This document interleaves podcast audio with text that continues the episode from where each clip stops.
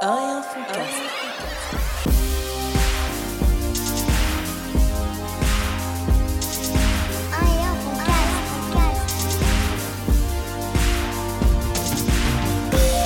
Braza, Chemou. un et un fond, cast. Bien quoi? frérot? Là, Moi, je comprends pas ça. non, là c'est de ma faute. Parce que je t'ai dit, il y a non, des c'est problèmes où dois- toujours de ta Non, faute. Non, non. Mais frérot, t'as juste à appuyer sur un bouton, ça veut dire que. Parce que je te regarde. Parce que là, moi, de- moi, je t'explique. En fait, là, au bout d'un moment, ça- c'est même plus un running gag, frère. C'est-à-dire que je me dis, les auditeurs, ils vont se dire, ouais, je- ils font exprès, c'est plus marrant, les mecs. Mais en fait, il faut bien que vous compreniez. Alors je t'explique. Mais là, voilà que c'est surprenant. À chaque fois, je me dis, attends, là, il peut pas se louper. C'est-à-dire que. Et je vais réinsister en début d'épisode à chaque fois que ce sera, ce sera, euh, ce sera comme ça. C'est incroyable. Incroyable. alors, pour ma défense, je suis ébloui par notre invité. Et il m'a déconcentré. Mais c'est ça qui m'énerve parce que moi, j'aimerais faire un lancement tonitruant, voyez fort. mais- Je suis obligé de reprendre ton truc de. T'as un truc à faire, dire, dire euh, cast en même temps que moi. Ensuite, je te dis bien ou quoi, frérot. Tu me dis bien ou quoi, frérot. Et après, on peut démarrer l'épisode. Mais non, chaque Ouais, semaine. Toi, tu vois, t'aimes pas le changement. C'est ça ton problème. Putain, laisse-moi laisse honorer notre invité. Aujourd'hui, on a un invité de marque, les amis. Dans la communauté du 1 et 1 fond cast, on a un, nouvel, euh, un nouveau membre à l'équipage. Parce que euh, c'est un, un ami de longue date, un frère de longue date. Et, euh, et on est très heureux de le recevoir. C'est un nouvel auditeur. Ça fait une semaine à peine qu'il a découvert le podcast. Et maintenant, il est, euh, directement invité au micro parce que c'est quelqu'un qui a de la valeur à nos yeux. J'ai nommé Chardel. Quoi, mon frérot Bien ou bien quoi les gars Ça va, impeccable. Ah, tu fais timide, là, Annie Mais il est malade, ce mec. Eh, tu vois la différence entre l'intro avec Jeff et l'intro avec Chardel. Voilà. Non, parce que Non. déjà la semaine dernière, on vous avait promis que Chardel allait venir. Enfin, promis entre guillemets, on vous avait parlé de lui. Donc euh, Jeff, là, écoute bien, il est venu. Euh, mais ce qui est marrant, c'est qu'on parle depuis une heure. Là, il était De tu vois, bien Ouais, dans un mood. Là, on lui a mis le micro, le casque et. il est Oui, devenu, bonjour. Non mais il y a bonjour. les auditeurs donc du coup. euh, euh, Non, mais nous, nos Comment auditeurs, ils sont cool. ouais, Ouais, ouais. ils sont cool, ils sont cool. Ils sont cool, ils nous ressemblent et. Euh... eh, baisse, un- baisse un peu la prod dans le casque. Ouais, ouais, ouais, ouais, ouais. Non, parce que Chardel, en fait, il va nous poser un 16 là. Il va... C'est pas ce que tu nous as dit? Ouais, ouais, j'ai dit, j'ai dit que j'ai toujours voulu rêver, j'ai toujours rêvé de dire, euh, Eh, euh, Ingé, tu peux monter le son là dans le casque là. Ah, ça, Non, mais t'as droit. Eh, chacun a ses rêves. Hein. Chardel, t'as été entouré de rappeurs. Ah ouais, de ouf. Ouais. On peut nommer le grand. Le grand Zoz. Le grand Zoz. Ah, Zoz, Zozani. L'autre jour, je discutais avec Zoz. Un jour, il faut que Zoz il vienne dans cette, dans, dans cette émission, mais Ah, je pense ouf. que ça va durer au moins 3-4 heures, parce que les discussions avec Zoz et, Zoz et moi, les discussions, ça devient compliqué. Moi, je ferai pas un débat imposé contre Zoz. Non, c'est incroyable, hein, ça c'est Et- impossible. Incroyable. Mais l'autre jour, t'as vu, bah, Zoz, il a arrêté le- la musique, tu vois. Il a arrêté la musique. Ouais. L'autre jour, je lui disais, ouais, ça te manque ou pas? Eh, Comment il m'a regardé, frère? Il avait encore les. Ah, il m'a regardé, il avait les larmes aux yeux, frère. Ah, il tremblait, il tremblait. Là, c'est particulier, hein. D'arrêter le son, c'est particulier. Mm, mm, mm. Mais bon, écoute, euh, aujourd'hui, on n'est pas là pour parler de lui, on est là pour parler de toi. En tout cas, parler avec toi ici, c'est une discussion, elle est ouverte. T'as écouté, du coup, euh, pour la première fois, euh, le podcast semaine dernière, c'est ça? C'est ça, ouais. L'épisode avec Jeff Avec Jeff. Ouais, D'ailleurs, parce que le lendemain, j'ai dîné avec lui. Ouais. Et il m'a expliqué qu'il était passé ici le lendemain. Et du coup, par rapport à ça, j'ai écouté le, le podcast. Et t'as eu, euh, eu la bienveillance euh, qui est la tienne de, Ouais. de nous envoyer un petit message. Et franchement, il Ah ouais, vraiment direct. plaisir. Direct. Il faisait plaisir de ouf. Et, euh, et du coup, bah ouais, ouais, bah, on t'a invité dans, le- dans le podcast. Et puis tu, tu m'as dit, en fait, euh, Putain, là, je suis en train de remonter depuis les, les, les autres épisodes. Je Ah ouais, rattrape carrément. le retard. Ouais, je, je rattrape les séries, là. Les, Ouais. les saisons. Mais il y a plein ouais, de gens tu- qui nous disent ça, là. Ouais, Carrément, mais euh, Chardel, c'est la, c'est la, c'est, c'est- il m'a dit qu'il, qu'il écoutait les épisodes par rapport au titre. Ouais. Et en fonction du titre, mais euh, ouais, parce qu'en fait, il y a des fois, il y a des running gags, comme je te disais, il y a des suites et ouais, tout. ouais. Mais après, je sais que tu vas tout écouter. je, je le remarque justement en écoutant les épisodes. Je me dis, Ouais, il y a merde. des trucs, ouais. Je pense qu'il y a ça. J'ai pas Comme la il y a l'épisode avec Miklo, là, je le cherchais partout, là. Ouais, Ouais, c'est carotte truc. 9-3. Ah ouais. Carotte Bah, 9-3. Carotte. Carotte 9-3. Carotte 9-3, mais c'est les combienième Oula, là, tu me poses une Tu vois colle. Carotte là, 9-3. Ouais. Ok, parce que je. C'était à l'époque où il y avait le pas trop. 49.3 là, et du coup, on a mis le. 49.3. Ok. Parce que des fois, des fois euh, le titre, il est pas révélateur de l'épisode. tu Exactement, exactement. Donc, euh, Bah, tu sais- on fait comme ça en fait. On, fait Ouais. des, on cherche des titres un peu putaclic, tu vois. Ouais. Pour que les gens, quand ils voient le truc, ils disent Ah, ça a l'air. Ouais. ça a- Tu vois? Ouais. Comme quoi, ça. Je t'ai dit, Bram, c'était important ça. Tu vois, tu me disais, mais on s'en bat les reins. je t'ai jamais dit ça. Ouais, mais j'ai envie de me dire que tu me disais qu'on s'en battait les. Parce que- Ah. Dans tous les, les podcasts que j'ai écoutés, souvent vous parlez de Miklo. Et du coup, je me suis dit, putain, mais qu'est-ce qu'il a dit, Miklo euh Ah ouais, bah ouais, t'as pas la ref. Ouais, exactement. Bah, Donc faut à chaque fois, je cherchais. euh, Carotte, 40, 9-3. 9-3. Parce ok. qu'à un, à un moment donné, Ok. c'était le plus écouté, comme je te disais, et c'était le plus long. Ok. Mais après, on a eu d'autres invités, et puis il y a eu Jeff, qui fait que de parler, le chien.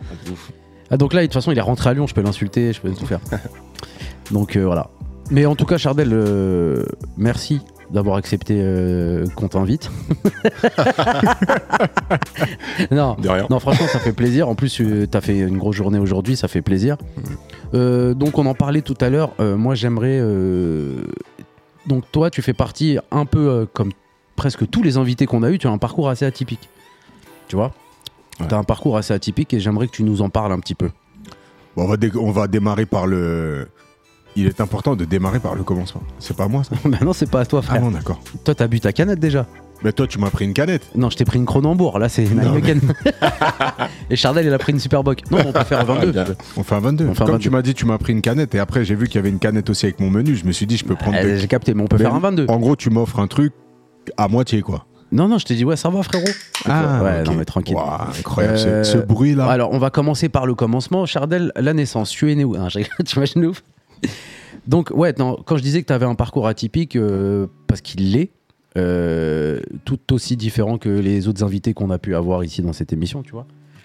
Mais euh, toi, tu es, passé par euh, vraiment des métiers euh, très aléatoires pour finir euh, sur un métier euh, où je pense que même toi, tu soupçonnerais, t'aurais jamais soupçonné finir euh, là-dedans. Ah ouais, carrément. Carrément. C'était pas le plan de, de base. ouais, c'était pas le... dire. ouais. On coupe le suspense. Chardel, c'était un grand footballeur. Euh, Non, ouais. non, non, bah, arrête, frère, non, arrête. C'était pas une question. C'était pas une question. On, on informe notre, notre, notre auditoire. J'ai- eu un passé euh, ça. T'as eu un passé fouteux. Mais tout le monde a eu un passé fouteux, tu sais, avec la célèbre phrase Ouais, mais je me suis fait les croisés. Tu t'es fait les croisés euh, Ah non, pas du tout. t'es pas J'étais en pleine forme. J'étais en pleine forme. C'est le foot qui m'a arrêté. Ok, raconte-nous un petit peu le, le- le début, euh, vraiment le début, ton début dans le foot, c'est quoi? C'est t'es un jeune, euh, t'es un jeune qui a envie de faire du foot. T'as quel âge quand tu t'inscris dans un club de foot Ouais. Donc, euh, de mes 0 à 10 ans, j'ai grandi à, à Boulogne-Billancourt. Ok. Fais- C'est ça. De Easy dans les maisons. Il y a un fan. Ça c'est trop marrant quand vous croi- quand, quand vous croisez les fans de, de B2O là. Quand vous vous croisez, il y a, il y a un- il y a un regard qui se crée genre Eh, toi aussi ouais la piraterie la piraterie. non, non, mais pff, franchement, j'étais un grand fan. Là, plus maintenant, avec l'âge et tout. Mais j'étais un très grand fan. Non, mes premiers. Pour, pour, parler sur- pour revenir, pour parler sur le son, Ouais. sur le rap, mes premiers albums, c'est Lunatic, Mauvais Oeil. Ouais. Je les ai brûlés, tu vois. Ouais. Brûlés, brûlés, brûlés. Bref, euh, pour revenir euh, sur ce que je disais. euh, donc, de mes 0 à 10 ans, j'ai grandi à Boulogne-Billancourt. Et, euh. Et, et du coup, euh, mon père, grand amoureux de football, Donc ACBB direct. ACBB direct. Ouais. euh, ACBB c'est le, le, euh, le- le grand club, Club. de football de C'est ça. formation de. Boulogne-Billancourt qui est ça, très connu dans, dans le secteur. Exactement. Euh, ouais, dé- déjà même avant qu'il qu'il- qu'il m'inscrive à la CBB, mon père, t'as vu, père à l'africaine, très taiseux, Ouais. on parle même pas, mais on parlait que de football. Ah ouais? Ça veut dire, euh, Ah, t'as vu le PSG, ils ont fait quoi et tout, nana, mais que de ça. C'était votre, euh, Ah, c'était- votre votre terrain de jeu. Exactement, c'est, il me parlait que de foot. Donc du coup, j'ai grandi avec ça. Donc euh, par la suite, je me suis inscrit à la CBB et j'étais, euh, on a- j'étais joueur de foot. J'étais euh, attaquant, pardon. J'étais attaquant tous mes premières années. Ensuite, on déménage au Baconnet. Ouais. Et, euh, Easy, toujours. C'est ça, toujours. Et Hussein. Et. Euh... 108. Et. euh, Et euh, à partir de là, je, je sais pas. Enfin. T'as vu, après, on va en revenir euh, quand on va parler sur des choses plus artistiques. Mais euh, quand j'arrive au Baconnet, je sais pas si. Toi, de Brahms, en amont, tu me disais que tu avais beaucoup déménagé et tout. Du coup, que moi, quand j'ai déménagé, j'ai j'ai fait comme si euh, j'ai fait un reset un peu. Ouais, tu Ouais. t'es dit, je repars à zéro. Ouais, je repars à zéro. Du coup, par exemple, à Boulogne, tout le monde savait que j'étais attaquant, etc. On arrive en Baconnet. Enfin, à Boulogne, dans, la, dans les cours de ré- à l'école, j'allais souvent au goal. Et les gens me disaient, Eh, mais t'es chaud au goal et tout, nan, nan. Mhm. Du coup, il y a ce truc-là qui est resté dans ma tête. Et quand on est arrivé au Baconnet, T'as dit, vas-y, c'est je me quoi suis dit, vas-y, poste ouais, je suis goal maintenant. Tu vois T'as- je suis goal. T'as pu changer d'identité. Et c'était plus facile, personne ne me connaissait. Donc, euh, il y avait ce truc, ah bah ouais, il est Moi, goal. ça m'a fait ça quand je suis passé de de- d'Émile Zola, j'habite à Émile Zola à Massy, tu vois. Et quand je suis passé à Anthony Sand, je dis, eh, je suis blanc. Ah, le bâtard.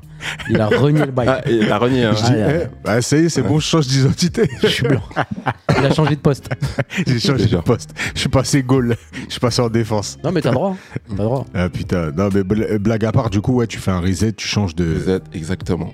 Euh, et ensuite, Après, t'avais peut-être vu le niveau des attaquants des Baconnets. Tu t'es dit, c'est bon, j'ai Ouais, ma T'as place. dit là, c'est pas, Mais- c'est pas mais- Boulogne là. mais euh, pff, bah, Ah, vas-y, relis les on vas-y, va- relis. Ah, Vas-y, il y a tous on va les- rien dire. il y a tous- il y a tous les caps de notre génération qui t'écoutent, vas-y.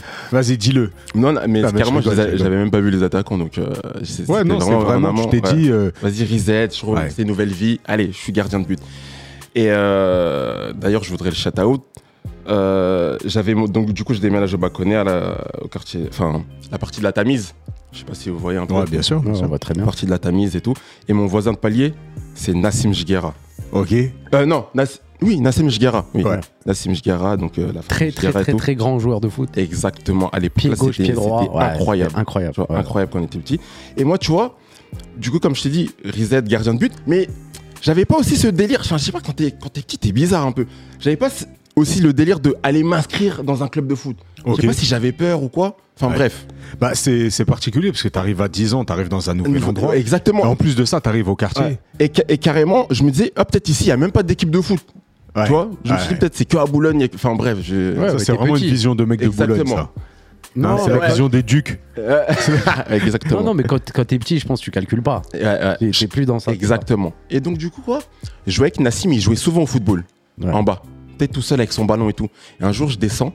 Lui, ça se trouve, il s'en rappellera même pas, tu vois. Je descends, c'est des trucs qui m'ont traumatisé. Pour te dire, t'avais vu, enfin, le rapport que j'ai avec le quartier des Baconniers, bah, tu vois, c'est ça, tu vois. Mhm. Genre, euh, je descends, ouais, euh, je peux jouer avec toi et tout. Ouais, il me dit, ouais, vas-y. Donc, ça fait, moi, bah, moi, je suis dit, moi, je suis goal. Ah, bah, trop bien et tout. Ah bah, je te mets des frappes. Je vais t'envoyer des, Exactement. et je vais vas-y. t'envoyer des pruneaux. Eh, je lui arrête toutes ses frappes, tac, et tout. Il pète les plombs. Eh, mais t'es chaud et tout. Non, non. Peut-être de filer le chef. Eh, mais t'es chaud, hein, t'es chaud. En fait, ça, ça forge ta confiance, en fait. Exactement. Ouais. Ça forge la confiance. Et eux aussi, un autre truc, euh, enfin, la bienveillance, c'est que son papa, tu vois, Ouais. de- on habitait au 4 du coup, il regardait de temps en temps et tout ce qu'on faisait en bas. Et il a vu, eh, il, est, il est pas mal. Il est parti m'inscrire au foot Mais sans, non. sans moi, sans, sans que je lui demande rien du tout, en fait. Ouais. Tu vois, il est parti m'inscrire au foot. À Massy ou à Anthony À Anthony, Georges Carmen et tout, dédié paix à son âme. En plus, il est décédé il y a pas très longtemps. L'année dernière, ouais. Il est parti euh, parler à Georges. Ouais, écoute, j'ai un gardien qui est, qui, a- qui est mon voisin de palier, etc. Il est très bon, tu devrais le tester et tout. Nana. Ouais, vas-y, ramène-le quand tu veux et tout. Et donc, du coup, euh, il m'appelle, il me dit ouais, écoute, euh, tu vas aller à Anthony là-bas. Il m'emmène et tout. Et je fais l'essai. Et à partir de là, l'histoire, vraiment, elle commence, tu vois, à partir de là. Ça, c'est donc, vraiment la, la magie du quartier. Exactement, tu vois. La dernière fois, tu vois, la, Mm. la semaine dernière, on parlait avec Jeff un peu des Ouais. pensées limitantes qui peuvent y avoir dans Mm, le mm, quartier, mais dans le quartier, il y a des, il y a des, y a- des moments magiques, en fait. Ouais. Des Donc, moments vraiment, magiques, ça, c'est vraiment incroyable. Ouais. Grand, c'est lui merci, qui euh, prend le- papa, Nicolas- euh, papa. Eh ben, on salue, on salue le papa, on salue le fiston aussi. Ça fait, ouf. ça fait une éternité, Nassim, mais on le salue. Et, euh, et ouais, non, c'est, c'est histoire de ouf. Et donc, lui, il te fait, il te fait rentrer, euh, Mm. il te fait rentrer, du coup, dans le, dans le club d'Anthony. Exactement, dans- parce que si, si tu fais du foot en bas de chez toi, t'as beau être euh, talentueux comme tu veux, Non, non, ça t'es pas dans un rien. espèce de circuit, ça Ah, sert à rien. ouais. Exactement. Donc, Donc, là, il me quoi, met en fait sur les rails en fait, tu vois. Ouais, c'est ça. Ça commence comme ça. Lourd, Donc là, t'as quoi T'as 10, 11 ans à peu près Ouais, à c'est cette époque-là 10, 11 Ok. ans. Ouais, Et donc là, tu vas jouer à Anthony, et puis euh, tu, tu te dis, bon, bah, je suis gardien, c'est parti. exactement. C'est parti, je fais mon essai, ça, ça pète. Et en plus, tu vois, dans les, dans les clubs amateurs, euh, le poste de gardien, c'est un peu une denrée rare, tu vois. Ouais. Ouais, bah, de C'est ouf. Très, très compliqué de trouver des bons gardiens et tout. Bah, en fait, personne n'a envie d'être gardien quand t'es petit. Personne n'a envie d'être gardien. Ah, mais ah, il y a un engouement là. Enfin, dernièrement, là, j'ai vu grave des mecs qui kiffent être euh, gardien au futsal, Mhm. Parce que c'est c'est vraiment devenu, surtout au futsal, c'est devenu un poste de ouf être gardien de but de futsal, tu vois. Ah ouais. Ouais, ouais. C'est vraiment. c'est- Ah, ça- c'est- mais carrément, c'est un autre métier, carrément. C'est un mais- autre délire. Il y a Ouais, un, petit, c'est un autre côté, délire, euh, mais- petit côté sado quand même. hein. Oui, Euh, mais tu vois, comparé au foot à futsal. 11, je te parle, Ouais, ouais. tu vois, le futsal, ben, tu peux avoir 4-5 joueurs de champ ultra forts. Si t'es un gardien de merde, t'es es nul. Mm. Tu peux avoir 4-5 joueurs de champ standard, t'as un bête de gardien, tu peux gagner un tournoi. Ouais. Moi, je l'ai vu de mes yeux, ça, tu vois. Et Nous, quand on faisait du five, là, on avait, euh, on Ah, avait oui. un gardien hors du commun, là. Mhm. Mais Que tu gagnes, il te que faisait gagner. salue, Najib. euh, Najib. Najib Tebib. Mais et pas- et tu sais que lui, c'était pareil. Lui, il venait jouer de temps en temps comme ça. On lui a dit, mais putain, t'es un bête de gardien. Mais c'était. Il est parti C'est s'inscrire. quoi, mais incroyable. C'est-à-dire qu'en fait, tu te disais, je, je démarre le match, c'est pas avec un plus 5. C'est avec un, vous pourrez pas marquer au moins 20 buts. Ah. Il y a 20 buts que normalement vous auriez marqué, vous allez pas les marquer au cours de toute C'est- la soirée. Et euh, c'est un avantage de ouf. Ah, c'est un avantage Ah de ouf, un gardien. Mais lui, pareil, hein, on lui a dit, t'es chaud, t'es chaud, t'es chaud, t'es chaud. Et au final, il est parti s'inscrire dans un club et tout. Ouais, terrible. Bon, après, on était plus âgés. hein. Et donc du coup, là, tu arrives dans le monde du foot. Et je pense que on va le noter dans la liste des invités, mais j'aimerais beaucoup qu'un de ces quatre, il y ait Lassana Keita qui vienne, euh, Ah qui vienne euh, ici euh, discuter, parce que lui, je sais que même il participe à un podcast, il est animateur d'un ça, podcast dans ça. lequel il parle justement du monde du foot. Mhm. D'ailleurs, il a je- dit qu'il allait m'inviter, il m'a toujours pas invité. Donc, euh, Voilà, bah, euh. LAS, LAS, convoque, euh, convoque Chardel. Euh, Il est pas sur la feuille de match. moi, moi, je vais te dire, en fait, ce monde-là, c'est un monde que j'ai entre guillemets fantasmé et ensuite euh, pas détesté, mais ignoré parce que Ouais. parce que j'avais pas du tout la compétence du foot. C'est-à-dire que Excuse-moi, Vincent, t'as joué un peu au foot, toi? Jamais. Hein? Ok. En fait, euh, moi, on m'a toujours mis gardien, tu vois, Ouais. dû à, à la surface que je prenais dans les cages. Et on m'a toujours mis gardien, mais j'avais pas du tout la, confé- la compétence, t'as vu. Donc, euh, t'as beau être gros, oui, ça prend une sacrée surface dans les cages, mais ça t'empêche, Bah. ça, ça t'aide pas à lever les bras et à te jeter sur le C'était ballon. une Bah- question d'ergonomie, je pense. Ouais. Mais c'était Bah, une question s'ils avaient remplacé, je pense, le ballon par euh, un sneakers ou un Skittles, tu vois. Là, j'aurais pu bondir, j'aurais pu jaillir, tu vois. Mais là, euh, non, j'étais, Ouais. j'étais pas bon en fait, pas bon. Et un problème de coordination, un problème de, je voyais le jeu, mais je pouvais pas y participer, tu vois. Et, euh, et le truc, c'est que c'est très éliminatoire dans la cour d'école Ouais. de ne pas jouer au foot. Donc tu te Ouais, forces en fait à jouer au foot. Carrément. Et, et du coup, tu te forces parce que c'est un. En fait, tu comprends que le foot, c'est un facteur de Ah ouais, sociabilisation. c'est un- vecteur social. de ouf. Ouais, carrément. Mais euh, j'ai envie de te dire, moi, j'ai, enfin, je suis quelqu'un de très taiseux, tu vois, en vrai. Et le, et le foot euh, m'a permis justement de faire copain-copain euh, De tout. avec ouais. les gens, en Ouais. fait. Ouais. Que c'est le foot qui nous réunit de base. Tu vois. c'est ça. Ensuite, quand t'es, voilà, t'es chaud un peu au foot, bah, les gens ça, veulent s'intéresser un peu à toi. Mais ouais, le foot, c'est. Ouais, c'était. Et du coup, moi, je regardais ça en me disant, t'as vu, c'est comme partout, t'as des, des potes qui sont vraiment exceptionnellement bons. Et tu- ça se voit, en fait. Et en plus de ça, à voir, c'est joli. C'est beau, tu vois.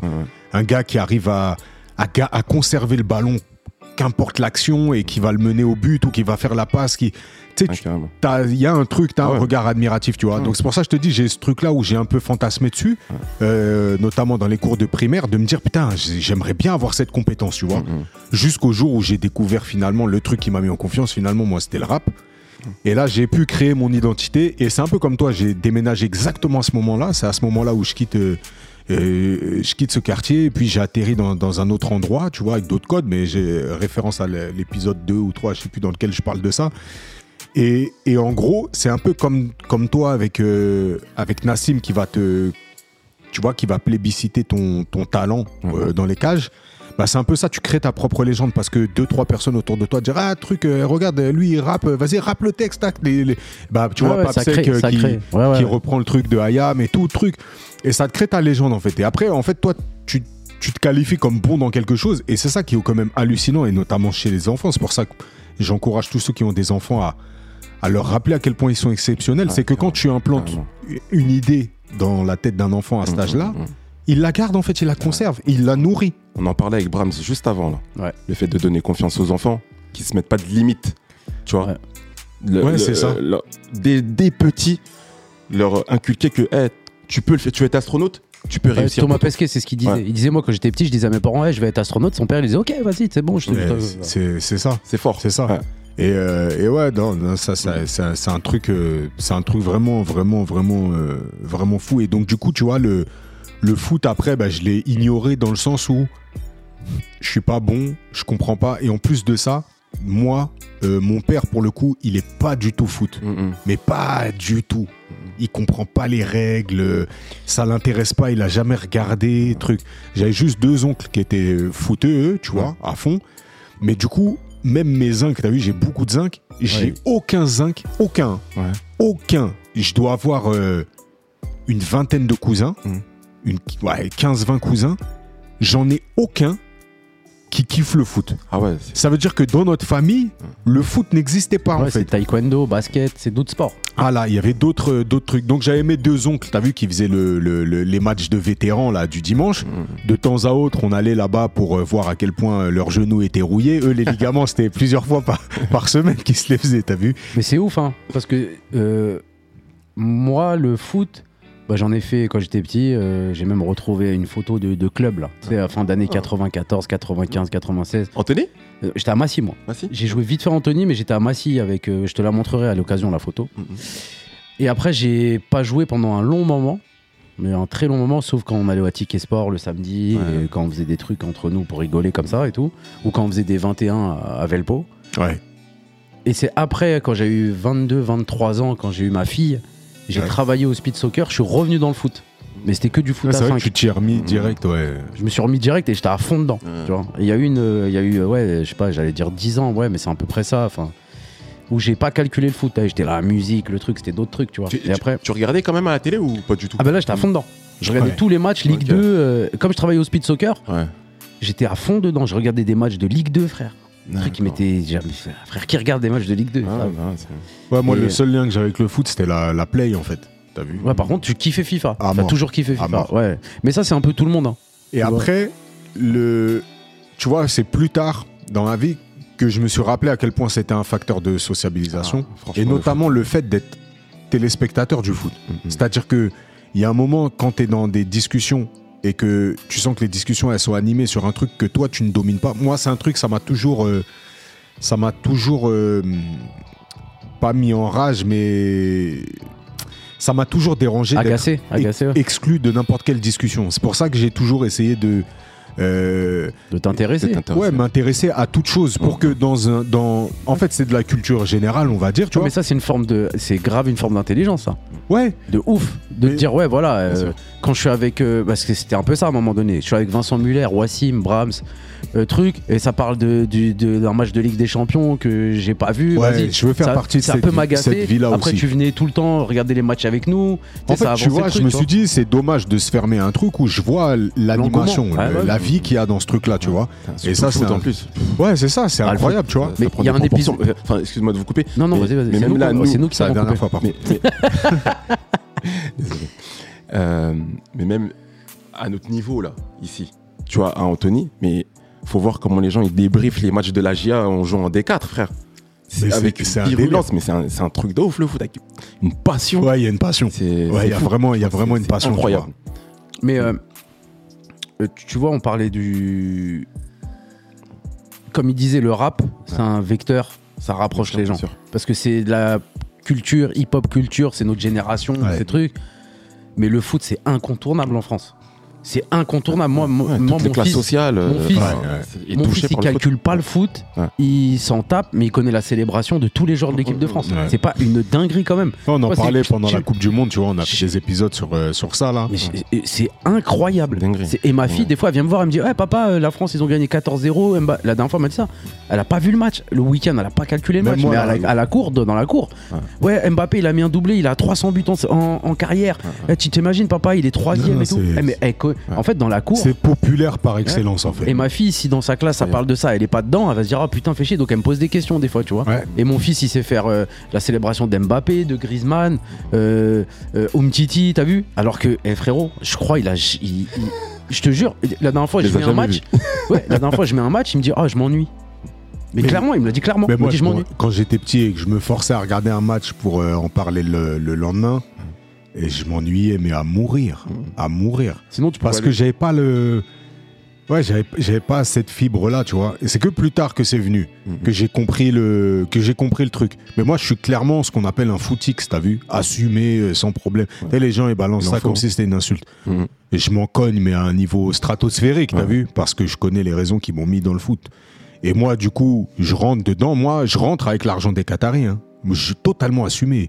Parole ultra décomplexée. Ici, il n'y a pas de langue de bois. Mhm. Je crois rentre avec l'argent. des Qataris. Frérot, je rentre avec l'argent des Qataris parce que ça me hype. Je me dis, ah, cette ville-là. Parce que même si j'étais en dehors, j'entendais toujours les récits. Et quand j'étais au collège, euh, ça parlait du PSG euh, quasiment en Ligue 2, t'as vu Ouais, ouais. En D2 à l'époque. Ouais, PSG a deux doigts de tomber en D2, truc, truc, truc. Bon, j'ai mais aucun intérêt Quand de, m'intéresser euh, à des gars qui, qui arrivent pas à... Tu vois Mhm. Ça m'intéressait pas. Bref, c'était comme ça. Mais quand il y a cette fame-là et que je vois des... euh, en plus de ça, moi, j'ai- je kiffais les arts martiaux, taekwondo, ceci, cela. Et du coup, quand il y a Zlatan qui est arrivé, j'ai pris la hype Zlatan. Parce que euh, je kiffe le personnage et compagnie. Ouais, t'avais un petit faible pour Lucas Moura. En fait, c'est après que je me suis intéressé. T'as vu, les techniciens, les ceci, les cela. Et que je commence à regarder les matchs. Et puis, en fait, que je vois le, le travail Mhm, mhm. qu'il y a derrière, en fait. Tu vois, le taf qu'il y a derrière. Et au-delà de ça, comme j'ai un œil euh, après euh, mature, je comprends aussi le business du foot. Et c'est un truc qui m'intéresse, tu vois. Mm. Le, le, le débat de- des- des- des- des sommes qui sont complètement stratosphériques, euh, euh, que le foot, ça reste quand même euh, des gens qui courent derrière un ballon et que ça ne doit pas euh, euh, être payé autant et tout. Et moi, je suis en démarcation avec ça. Et je me dis, mais vous êtes des grands malades. Mais, C'est une économie de marché. mais, mais même carrément, j'ai envie d'aller plus loin. C'est, tu vois, euh, sur- surtout en France, euh, on est le pays où on fait, euh, T'as on fait se le. bat pour que les ouvriers justement soient payés à la juste valeur. Ouais. Et là, le foot, c'est le seul métier où l'ouvrier est payé vraiment à sa juste valeur, tu vois, ou même euh, un peu moins, même parce que le foot, ça génère énormément d'argent et les gens sont pas contents. T'as capté Alors ou le truc, le, le truc là, que la seule nuance que je mets là-dedans, Ouais. dans ce que tu viens de dire, c'est que les gars, en l'occurrence, c'est plus des ouvriers une fois qu'ils une fois qu'ils sont sur le terrain, tu vois. Mais c'est Bah, de la c'est classe, la sueur de leur, de leur c'est de front, la, quoi, tu vois ce que je veux de dire la classe ouvrière. Ouais, je capte ce que tu veux non, dire. non, pas, pas de la. Non, je te parle pas de. Parce que c'est c'est le fruit de, de leur labeur. de, de leur labeur. C'est ça qui fait gagner l'argent. C'est ça qu'on appelle, entre guillemets, un ouvrier, tu vois. Ouvrier, ouais. Ok. Ah, ouais, je capte. dans ce sens-là. C'est le seul qui gagne à sa juste valeur, qui gagne sa vie à sa juste valeur, entre guillemets, qui gagne très bien sa vie. Pas tous, hein. Et euh, ouais, pas tous. Athème, par exemple, quand, à la fin du PSG, euh, il était pas payé à sa juste valeur. Bah si, Ah, bah. C'est- enfin c'est à sa juste valeur. Ta valeur, c'est c'est pas toi qui, enfin toi tu peux déterminer ta Mm. valeur, mais après mais il y a des valeur, joueurs qui jouent valeur, pas du tout et ils sont payés. Oui, bah, Oui, alors ils sont nuls. ouais. En Enfin, tout bref, cas, en ils tout sont cas, tu très peux- bien payés. Tu peux prétendre à, à avoir une valeur, Et- euh, une, valeur une grande valeur, Ouais. voilà, euh, financière. Bah, du coup, Mais le, on- le truc, on- c'est qu'il y a quand même beaucoup de barrières à l'entrée, tu vois. C'est que Ouais, c'est élitiste. c'est élitiste de ouf, Mm. c'est Ah, ça. mais Et de plus en plus. Et c'est ça le problème. C'est que c'est de plus en plus. La, la jauge, elle monte de plus en plus. Genre, Bah- sur- il y a que un mec qui devient pro sur 17 000 ou je sais plus Bah, en quoi. fait, le problème, c'est Ouais. c'est pas. Je pense qu'il y a toujours le même nombre de pros, tu vois, parce que et finalement, il n'y a pas des clubs qui se créent euh, de pros. hein. Je parle de. euh, dans la Ligue 1, il y a euh, 20 clubs. Bah, en, en fait, petite nuance, ouais. Dans, euh, les, les nombres de clubs, bien sûr, ça, ça, ça change pas énormément. Ouais. Mais les nombres de joueurs, si. Là, euh, bon, après, là, on va rentrer dans- vraiment dans les trucs un peu techniques, mais euh, les clubs, maintenant, pour bloquer les joueurs, euh, parce que voilà, euh, en France, par exemple, c'est un grand vivier, c'est une très belle formation, donc du coup, ils sont. Les joueurs sont beaucoup attirés, euh, enfin les, les- les pays étrangers sont beaucoup attirés par les joueurs français Ouais. pour bloquer justement ça, on fait signer les joueurs, euh, par exemple des petits de 15 ans, tu vois, dans des centres de formation, ils sont pros. Ils ont un contrat pro. Ok. Tu vois ce que je veux dire? Donc en fait, le délire, c'est qu'il y a énormément de pros, tu vois, et euh, des, des gens qui sont même s'entraîner en équipe pro, ils s'entraînent même pas en équipe pro, mais ils ont un contrat pro. Ok. Tu captes. Pour bloquer justement, pour pas que le petit aille en Angleterre. Pour euh, éviter ouais, en la, fuite. Ouais. Mais le truc, c'est surtout que le, à la base, ça s'est élargi. Et là, c'est là où je trouve euh, que c'est pernicieux parce que les petits, et ça, j'aimerais bien en parler avec Lassana, mais toi, tu as sûrement un regard là-dessus aussi. Euh, les petits, j'ai l'impression qu'ils sont dans un truc de. Bah, t'as vu le, la recherche du million, là, ça va passer. En fait, ça ne peut passer que par là. Tu vois? Parce que il se voit pas forcément en entrepreneur qui va générer des millions. Et puis de toute façon, c'est la même chose. hein. Euh, Des entrepreneurs qui génèrent des millions, c'est très élitiste. hein. Euh, On nous fait croire sur Instagram que en travaillant une heure, euh, trois, euh, une, une heure euh, trois fois dans la semaine, euh, on, on- on peut être multimillionnaire euh, parce que on a euh, euh, du courage, de la détermination. Euh, ma bite, laisse tomber. Mhm.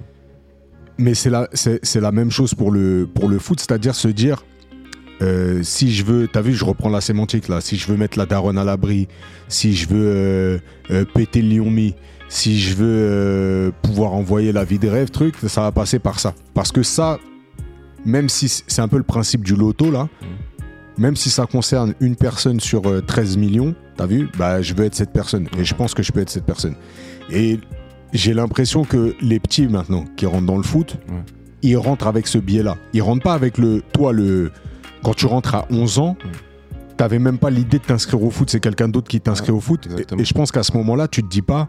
Ouais, je vais faire carrière et, et vivre du foot Ah, ou quoi que ce soit. Comme on dit, euh, moi, quand j'ai commencé le foot, c'était vraiment en IA parce que j'aimais ça, tu vois. Ouais, ouais, ouais. Et là, ce qui se passe, c'est que voilà, le, le football génère tellement d'argent, tellement de trucs et tout, nan, que en fait, là, c'est les parents même, avant même l'enfant, qui- Enfin, les parents vivent leur rêve à travers leur enfant, en fait. C'est ça. Tu vois ce que je veux dire ouais. Donc, euh, limite, les petits, même à 10 ans, ils ont des, des entraînements en dehors de leur euh, club. Tu vois ce que je veux dire Ils ont trucs des euh, agents. spécifiques. Des, des- des- ouais, c'est n'importe quoi. Enfin, Bon, déjà, je pense Après, bon, il y a l'entraînement, Mm. oui, mais il y a le côté aussi, euh, si tu l'as ou pas, tu vois.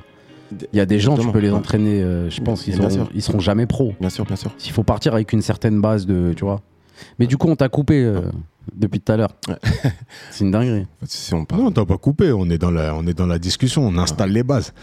Et donc ouais, tu continues, euh, tu continues le foot. Et qu'est-ce qui se passe alors? Ouais, bah justement, tu parlais de. Je, je te parlais des, des gardiens de but. Tu parlais de la Sanaketa et euh, notamment, c'est très compliqué, comme je disais, d'avoir de trouver des bons gardiens euh, au niveau amateur. Ouais. Et euh, nous, on avait une génération, Tony, il y avait bah, moi et Abdoulaye Keita, euh, Ouais. le frère de, Qu'on salue de la Las. Sana, donc un excellent gardien. euh, il été au, au Girondin de Bordeaux, etc., formé à Clairefontaine et tout. Ouais. Et, il, euh, il écoute le podcast, donc on lui passe un grand ouais, salam. Grand salam Abdoulaye. euh, Grand salam Ouais. Abdoulaye. Et donc, du coup, euh, le père de Nassim, il me ramène Anthony. Et genre, j'ai été, il pète les plots. Mais lui aussi, il est trop fort. Mais j'ai aussi un gardien, il est trop fort.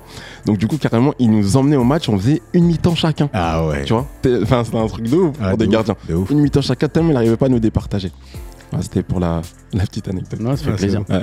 Et euh, c'était quoi euh, la suite? Bah, Eh tu- bah, on- on- on raconte t'écoute. la, la suite, Ouais. ouais, du coup. Donc euh, voilà, je, je fais ma vie, ça se passe bien, nanani, nanana. Et ensuite, euh, du coup, naturellement, euh, je sais que les coachs, notamment, euh, voilà, je, je peux- on peut dire les noms ici. hein. ouais, ah ouais. Ouais, Gilles Bibé, euh, souvent il m'interpellait pour me dire Ouais, euh, écoute, continue comme ça, t'as des clubs, t'as des sollicitations, t'as beaucoup de clubs euh, sur toi. Ok. Tu vois, souvent, je me rappelle, il, disait ça. Donc Parce que même en etc. amateur, ce Ouais. qu'il faut comprendre, c'est qu'il y a des mecs qui viennent Ah faire des détections, qui- il y a Ah, des recruteurs mais- qui sont dans les, dans les tribunes. Mais frérot, t'as vu, moi, quand j'ai signé à Rennes, euh, mon recruteur, il m'a sorti des fiches de suivi de 2005, de 2003, des trucs. Il me dit, je te suivais depuis longtemps. Mais non. Tu vois, ah, mais j'ai flippé. Ouais, tu vois, les mecs qui sont là, en fait, ils regardent. Une fiche de suivi, tac, il y avait même, le- je me rappelle le nom d'Abdoulaye, oui, nan, en concurrence avec Abdoulaye, truc, truc.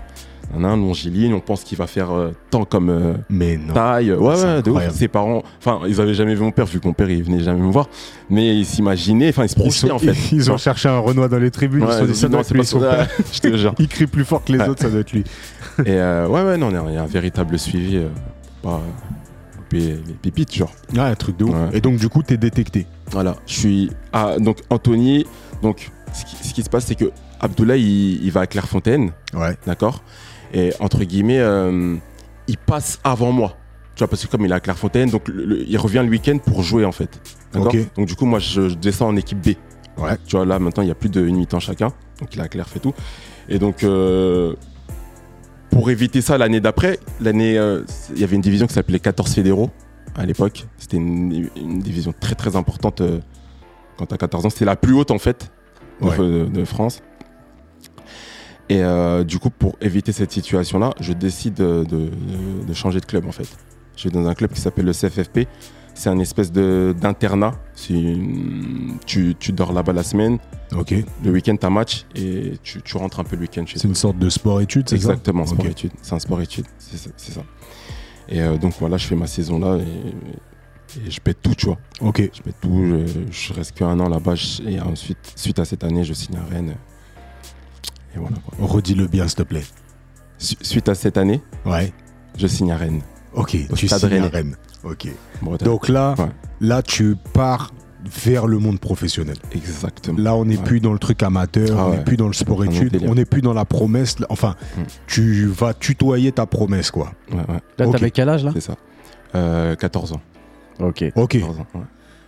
Bon, niveau familial, comment ça se passe ça Tes parents, ils sont, ils sont en phase avec ça Ils comprennent le- la démarche Ou alors, euh, merde, ça leur tombe dessus, ils n'y étaient pas préparés du tout Ah, moi, j'ai, enfin, j'ai une chance, c'est que hum, mes parents, ils sont, ils m'ont toujours laissé le choix. Mais vraiment, quand je Ok. te dis, ils m'ont, mais vraiment free, quoi. Fais ce que tu veux. Mortel. Ça veut dire, il n'y a, pas eu de, tu vois, y, a- y avait, euh, j'ai signé à Rennes, Ouais. mais j'avais le PSG sur moi, j'avais Auxerre, j'avais grave des clubs, tu vois. On allait, euh, les, les gens venaient à la maison, etc., avec leurs Ah ouais. projets, etc. Un truc de- Mon père, il m'a jamais dit, ouais, signe au PSG parce que j'ai Comme dans- PSG ou... Comme Ah. dans les films là, pour les universités, là, Ouais, quand ils exactement. veulent recruter Ah, mais ou- Ouais, moi ça m'est arrivé moi aussi. Quand Ouais. j'étais petit, mes, mes parents ils ont eu Cambridge ou Vilgenis, ils ont choisi Vilgenis, ça m'a si. Ca- carrément. Vile Genis Vile Nice. Vile the Nice. Bryce the Nice. Vagin Nice. Elle est horrible Et, celle-là. euh, ouais. Il- Ouais, T'as pas rigolé. hein. Moi, tu sais, je t'ai vu que t'as pas rigolé, j'ai dit je rigole. pas. De toute façon, tu rigoles jamais à mes blagues. Non, c'est pas ça, c'est parce vois, osée, je frère. Et venant de ta bouche, c'est dégueulasse. Non, c'est pas. Bref. Bref. Donc ouais, donc et donc même dans le choix du club, là, il te laisse ce truc. Mais et alors, vraiment, qu'est-ce qui fait que tu choisis le Stade Rennais, frérot? Euh, parce que le Stade Rennais, à l'époque, je, je sais pas si c'est toujours actuellement, mais à l'époque, c'était le meilleur centre de formation de France. Ok, Donc, euh, bonne réponse. voilà. Ils avaient vraiment un savoir-faire euh, en termes de que ce soit scolaire euh, et, et sortir des jeunes, quoi. Ok, ok, ok. Et euh, mais j'étais à, à- à deux doigts de, de signer au PSG. Parce que le PSG, c'est le club de cœur. mais Ouais, des fois, faut. Je sais le sentais pas. Ouais. Pas forcément une bonne Ah, idée. mais hein. carrément. Et, ça, et ça en termes en Ouais. année, on était en quelle année là à ce moment-là? Là, on était en 2004. Ok. Donc il n'y avait pas encore le Qatar Project. Non, Ok, on était loin de ça. c'était des années sombres du PSG. Ouais, ouais, je capte, je capte. Et donc là, à 14 ans, tu deviens breton. Alors comment, ça. comment, comment ça se passe? Ah, euh, donc là, t'es un mec des Baconnais, tu vas en Bretagne. Euh, carrément, t'as vu, en plus, moi, ce qui m'avait choqué, le premier truc, c'est que j'arrive et tout, et ils me disent, euh, donc du coup, tu fais connaissance avec euh, tes nouveaux copains et tout. Et ils disent, bah vas-y, viens, on va en ville. Ça m'avait traumatisé ça. Quand on arrive en ville, Mais comment ça Comment on, ça on en va ville manger au snack. Ouais. au Au kebab. kebab, Euh. ouais, les kebabs, des trucs comme ça, tu vois, ces Ouais. expressions-là. Mais comment ça en ville et tout Mais on n'est pas en ville ici Mais en plus, quand t'arrives- quand tu arrives à Rennes, la première chose Ouais. que tu vois, c'est le stade. Ouais. Depuis le, de- Ouais. c'est pas l'autoroute d'ailleurs parce que c'est des Bretons, ils peuvent rien faire comme tout le monde. C'est la grande nationale C'est là, ça. et t'arrives dans La route de l'Orient. là, voilà, la route de l'Orient exactement. Et, là t'as le t'as le stade. Et même, j'ai envie de te dire, le centre de formation, il est dans le stade. Tu vois, Ok. enfin, il est à côté. Donc ça veut dire, dès que tu te lèves, tu vois le stade. Enfin, t'es vraiment. T'es dans le T'es, dans dans une bulle, Ah, t'es un dans un autre délire. Tu vois, on passe ton pactage. Enfin, c'est, tu, là, tu captes que, ah ouais, non, je suis dans un autre délire. Ton pactage, c'est ouais, les militaire Ouais. ou carcéral, mais Ouais. c'est Ah, carrément. tu sens que Pactage, ouais. Mais, mais et dans même, une euh, corporation quoi. le regard des gens, il change. Tu vois. Euh, C'est-à-dire quand vous déplacez, quand vous arrivez en ville, ouais, il y, a, il y a genre euh, Mm. les petits Renois sur Ah, ça doit être les mecs de, Exactement. de Rennes. Exactement. Du stade. T'as, capté. Ouais, Dès, qu'on, qu'on sortait en ville, Les même déjà à, à la manière de s'habiller, Ouais. ils captaient, ouais, c'est des mecs de Paname et c'est des gens du stade rennais, tu vois. T'as ça par contre, c'est un truc de ouf, comme on inspire le flair des gens Mm, mm. euh, quand on vient de Paris dans le reste de la France. Direct. C'est-à-dire peu importe Direct. où t'es, on va dire Mais- ouais, t'es un mec de Paname. Même, dans, même, même au centre de formation, allé, c'est les mecs de Paname, Ah ouais. tu vois. Et... On a- parce que je pense que c'est parce que comme nous on se lave, peut-être on n'a pas la même odeur, t'as vu Ouais, je pense l'attitude. Ouais. on- on- Ouais, ouais. Enfin, vous avez, parce que moi, je C'est parle. une- Ouais, mais, C'est une ouais. blague hein, pour tous les provinciaux qui, qui nous écoutent. C'est une blague. Parce que vous, les Parisiens, vous avez quand même une attitude qui est particulière. Nous, en Corse, on n'a pas ça. Ouais. Bref. Parce que je suis corse, Chardel, tu verras. Avec, Ah, euh, avec les épisodes, tu vas écouter. Ouais, ouais, j'ai j'entends- j'ai beaucoup entendu parler de Corse, mais t'es Corse pour de vrai Bah non. Non. Non. Tu sais, Non, mais je sais pas, tu sais- t'as grandi là-bas, non? Non, même pas. non, bah, rien du tout. Il a, Oh. il, il a vu une carte postale. un jour, il Non. Non, non, Tu je- sais- je- t'as le droit de tomber amoureux, je tombe amoureux de la mais Corse. carrément, c'est super beau en plus. Toi, quand- magnifique, Moi, frère. je suis déjà allé une fois à Bastia. Ah, Après, le Bastia, foot, mais j'ai pas visité, mais. Ah euh, Bastia, c'est pas très beau, mais va en Corse, frère. Toi qui kiffes les voyages et tout, fais le tour de Corse. T'as vu, toi, on quand tu. On parle beaucoup de racisme là-bas. euh, C'est faux. Ouais. Il y a comme partout, quoi. Ah, mais là-bas, euh, ils sont. Bah, là-bas, ils ont des, des fusils, quoi, les racistes. Non, non, mais euh, là-bas, en fait, tu casses pas les couilles, tu fais tes trucs. Ah, Moi, j'ai été avec euh, Zoomit, avec les autres et Mhm. tout. Black Blamber, il n'y a pas eu de problème. D'accord. Dans des villages perdus, 30 habitants, il n'y a pas eu de problème. Ok. Voilà. En plus, nous, tu connais, on est très discret, on n'est pas des grandes gueules. Je te jure. Et donc, ouais, euh, Ouais. Stade Rennais, Mm. Bretagne, Attends. Tu restes combien de temps là-bas? Trois ans. Et tu joues en pro Ah ou ouais, pas? putain. Non. T'as pas joué en Là, je, suis, je suis en centre de formation. Et tu Ouais. rentres, tu rentres quand, du coup, le week-end, euh, de temps à autre? Euh, ouais, les vacances, hein, pas le week-end. Parce que Ah le week-end, il y a match. Ouais. Et Ah, ouais, bah les, va- bah les ouais, vacances, ouais. Je suis un ouf. Les vacances et. Donc là, t'es loin- t'es quand même loin de ta famille. Ah ouais, ça fait c'est quoi dur, à c'est 14 piges de, de sortir de son cocon familial là? Ah, ah, c'est. C'est c'est pas facile, hein. Moi, je, les premiers mois, je, ouais, je, je pleurais. La Ouais. nuit, ouais. Je voulais Ouais. grave rentrer chez moi. Euh, en plus, des fois, tu. Enfin, euh, moi, la- c'était la bouffe qui me traumatisait un peu. Et des fois, je. T'es pas- passé du non. pondou au. Exactement. tu vois. Mais, Qui sont, qui sont les Kamundele ah, Je veux pas de exactement, steak, ouais, il je n'y a pas de beignet, à rien. Ah ouais, frérot. Pas de beignets, rien. Ouais, des, des, des galettes saucisses, des trucs bizarres. Ouais. Et, euh, et en plus, tu vois, on mange assez tôt. Le galette saucisse, frère, Ouais. il fait mal. Mais- Et vous nourrissez, il n'y avait pas de diète à l'époque. Ah, Ouais, y a pas. on mangeait assez tôt. Tu vois, 19h30, je crois. 10, 10, tu vois, Ah ouais. par là, de ces eaux-là. Ouais, ouais. Le coup de. le- À 22h, t'as faim, frère. Tu vois. Ouais. À 22h, t'as la dalle. T'as rien à manger. Ouais, c'est difficile. Et même, enfin, et aussi, ce qui, en centre de formation, tu, tu, tu vois, par exemple, t'es à Anthony. Ouais. t'es le meilleur de ta ville, Ouais. t'es un peu chouchouté. Mais au centre de formation, t'es le meilleur parmi les meilleurs. Enfin, tu vois, Ouais, c'est- notre approche. lambda. C'est un- Ça, notre approche. ça se reconstruit chaque semaine. Il faut que tu défendes ta place. Attends, j'ai une question. Quand Ouais. t'arrives à Rennes, est-ce que t'as reset, t'as changé de poste ou t'es resté gardien non, non, je suis resté gardien là-bas. Ouais, j'ai bien Ouais, réfléchi. ouais, je j'ai suis bien réfléchi. suis libéraux. Non, non, mais on t'a recruté pour. Tu vas aller au cash, tu vas. ah non, non, là, gardien. Et, Ah, et du coup, comment ça Ah. se passe cette compétition qu'il y a entre vous? Est-ce que c'est une compétition qui est saine ou tu sens qu'il y a un moment quand même avec les autres dans le vestiaire Hmm. Ça a beau être des gars avec qui t'es H24, il y a quand même. La surtout, que vous, les gardiens, c'est quand même. Il n'y a qu'un gardien dans l'équipe. Ouais, c'est ça. ouais. Non, non, la, la- la compétition, elle est assez saine. Entre nous, il n'y a jamais eu de, Ouais. de trucs bizarres. Non, non, vraiment, ça, il n'y a, pas de souci. Mais tu ressens que, en fait, chaque. T'es toujours remis en question. Et t'es veut dire- tout le temps évalué. Exactement. Ouais. T'es tout le temps évalué. T'as beau faire un bon match le week-end. Eh, lundi, ça y est, on oublie ton match. Faut que tu reprouves. Faut que tu. T'es constamment. Faut que tu oublies ce que t'as fait. Faut que tu. Et ça, ça peut être très, très épuisant, en fait. Tu vois. Euh, Et en plus, t'as vu, tu parlais de. Tu faisais un. Un, un rapport euh, entre le foot et, et un peu l'art, la manière de, de Ouais. bouger et tout. Et ben, moi, j'ai. Comment ça s'appelle? Je j'ai j'ai, euh, j'ai un rapport avec le foot. Genre, je suis un mec du beau geste en fait. Ouais. T'as capté? Ouais. Ça veut dire un mec par exemple comme Zidane qui a pas beaucoup de statistiques, et ben il va me faire kiff- plus kiffer qu'un mec comme euh, Cristiano Ronaldo par exemple. Ouais, Tu vois ouais. ce que je veux dire? Je suis un amoureux t'es du beau geste. Après, je pense que c'est un truc que j'avais déjà. Après, on va revenir sur la photo et tout, mais euh, c'est quelque chose que j'avais déjà. J'avais, j'étais un amoureux du beau geste. Du beau. Ça veut dire Ouais. euh, ouais, du beau, De l'esthétique, en fait. Et de l'esthétique. Ouais. Exactement. Tu vois, j'étais grave un mec comme ça. On souvent, on me faisait la réflexion. Eh, mais vas-y, mais c'est qui ce gardien? On dirait un numéro 10. Ah tu ouais vois Euh, T'es dans ma manière de contrôler, ma- de, me- de bouger. J'étais grave dans, dans un délire. Ouais. Et, et aussi, euh, euh, moi, pour pouvoir exprimer pleinement mon potentiel, j'avais besoin de ressentir de l'amour. Ok. Enfin, Ouais, je capte, je capte, je capte. Genre, euh, Que les regards ils soient posés sur toi et qu'on te, on te, On, te- on te valorise. on te valorise. Voilà. tu vois, ce truc-là de, eh vas-y Chardel, on compte sur toi. Ouais. Euh, si tu me dis des trucs comme ça, je vais, je vais tout faire pour toi. Ok. Et au centre de formation, il n'y a pas le temps pour des trucs comme ça. Tu vois, c'est vraiment, c'est l'usine.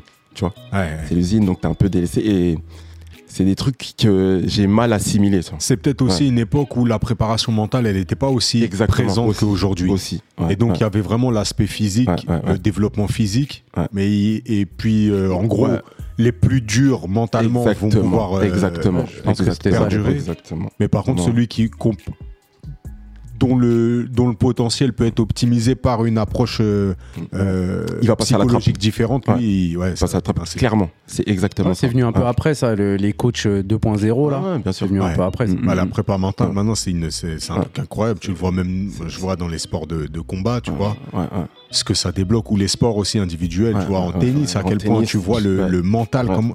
En fait, c'est, je trouve le sport sur lequel, je crois, je l'avais déjà dit, mais le mental est le plus perceptible pour le spectateur. Mm. C'est-à-dire que tu vois le match, et il y a un moment, tu sens que dans le Ça cerveau du mec, ça lâche. Tu parles du tennis là Ouais. Tennis, mais exact. Mais là, clairement, je pense à incroyable. Djokovic. Je sais pas si tu, tu te rappelles les premières années de Djokovic, son plafond de verre, c'était euh, quart de finale, il tombait contre. Nadal. Ouais, C'était fini. Et il explique qu'il a eu un déclic. Ouais. Tu vois, enfin, en plus, les sports individuels, c'est beaucoup. C'est la tête. Tu sais on en a déjà parlé ici. Ah Moi, ouais pour moi, les sports individuels, le Ouais. tennis, la boxe, eh, t'es tout seul, Ouais, frérot. t'es rare, frérot. Surtout le T'es tout tennis. seul. T'es tout seul. Ouais. Au foot, tu peux te reposer sur le gardien, le défenseur. Tu peux, on, peut, on peut te remplacer. Mm. Eh, le tennis, frérot, Ouais. c'est des sports. Moi, pour moi, c'est les mecs, ils ont un mental de ouf. Ouais. Mais, mais moi, carrément, moi, je- je- ça me parle énormément parce que moi, j'étais gardien de but. En fait, je suis tout seul dans une équipe. T'as ouf, capté de Ça ouf. veut dire, je suis, je suis vrai. Un gardien, il est vraiment seul. Et en Tu plus, t'es seul avec toutes tes responsabilités. Exactement. Parce gardien- que le défenseur, Mm. même s'il met le mauvais tacle ou qu'il se Ouais, fait déborder ou un truc, toi, t'es le dernier rempart. Exactement. Et on va toujours se dire, Exactement. Quel enculé. il aurait peut-être pu l'apprendre. Exactement. Et t'as vu, un, un gardien, il n'est pas valorisé pareil aussi. J'ai beau faire 10 arrêts dans un match, t'es la seule bourde que je vais faire, on va retenir que la Bah, bourde. bien sûr. T'as capté Un attaquant, il rate 10 occasions, il met une tête. Ah ouais, il a mis un but. Ouais, bah si, c'est grâce à lui qu'on a gagné. Ouais, c'est ce que je veux dire? Il y a mais tout ça change quand qu'il faut même. être vraiment costaud. Ça ouais. change avec les mecs comme Maignan, Mendy. Exactement. Euh, bah, Ouais. Neuer déjà de base, euh, un peu un ancien, mais les nouveaux là, les Mendy, les les, les, Ouais, ouais, il y a une les nouvelle Maignan et tout. T'as vu Ah. comment ils sont valorisés de ouf Mais, maintenant ouais, mais ça. Euh, Comment il s'appelle? Ben, il, il était bien placé dans le classement FIFA, le gardien du Maroc là. Euh, Bono Bounou. Bono, ouais. Et parce que c'est le meilleur Ouais. goal d'Espagne. Et t'as vu maintenant, ils Mhm. valorisent grave les gardiens parce Ouais, qu'ils ouais. savent que c'est un poste à part entière et que maintenant ils ont un jeu de pied incroyable, Ouais, les gardiens. Tu vois. Exactement. Ça, bah, tu parlais de, de, de l'introduction des coachs mentaux, par exemple, au Ouais. football. Ouais. Et bah, ça aussi, ça fait partie euh, des nouvelles euh, euh, entre guillemets, données du, du football. Ça veut dire que même dans les schémas tactiques et tout, on inclut le gardien de but pour les sorties de balles, etc. etc. tu vois. Ok. Ouais, Donc ouais, ça veut dire la perception du, du poste là, il- elle Elle est est vraiment en train de changer. Ouais. Ouais, elle est vraiment différente que Et Ouais, donc, de- du coup, Rennes, Rennes euh, tu restes 3 ans. Ouais. Qu'est-ce qui se passe après? Trois ans. Donc ensuite, euh, voilà, les trois ans, je, je pars. Et donc, euh, on, on en parlait juste avant, cette notion de destin. C'est que à la fin de mes trois ans, donc euh, j'ai Paris qui me veulent. Ok. Et donc euh, là, je me dis, vas-y, euh, vas-y, je vais signer à Paris. Donc euh, ce qui se passe, c'est que euh, là, on est quoi On est mercredi. Le lendemain, je dois signer à Paris. Je dois aller au camp des loges pour signer mon contrat. Ok. Et il y a un pote à moi, Damien Le Talec, Chataout, si tu nous entends, euh, il m'appelle, il me dit Ouais, Chardel, ouais, t'es où là? Ouais, je suis chez moi et tout, je dois signer au PSG demain. Non Signe pas au PSG, s'il te plaît, tout nana. Euh, Il y a Le Havre, je connais mon coach, François Rodriguez et tout nana. Ils cherchent un gardien, ils te veulent et tout nana, ils ont entendu parler de toi. Et il y a Franck Salle, un recruteur, il vient chez toi tout de suite là euh, pour. euh, Il truc. arrive. Il arrive. Ah ouais, vas-y, j'attends. Et Le Havre, faut- ce qu'il faut savoir, c'est que c'est une grande école de gardiens de but. Ok. Tu vois, ils ont sorti euh, des Christophe Rovo, des Steve Mandanda, Johnny Placide, Zachary Boucher, Brice Samba qui est actuellement Ok. en équipe de France. Enfin, une- ils, ils ont un savoir-faire pour les gardiens de but. Et, euh, et donc, du coup, là, de fil en aiguille, et, Franck Sali me parle, il me parle. Et du coup, je signe au. Havre. Et euh, C'est quoi ensuite, au ça, ça- ça change complètement ma vie, tu vois. là-bas. La thune Ouais. Pas, pas forcément la Non, thune. Le tout, Ouais. qui tout ce qu'ils te proposaient, c'est- Ouais, ça, non, te plaisait euh, pas forcément la thune, ouais. le, le tout, le projet qu'ils avaient pour moi. Euh, par exemple, euh, tu vois, à l'époque, euh, quand je vais là-bas, j'ai 17 ans. Au lieu de reprendre avec les gens qui ont mon âge, je reprends avec la CFA. Tu vois, la, la deuxième équipe. Ok. Tu vois, déjà, Ouais, ça, la c'est une B, marque. quoi, la B.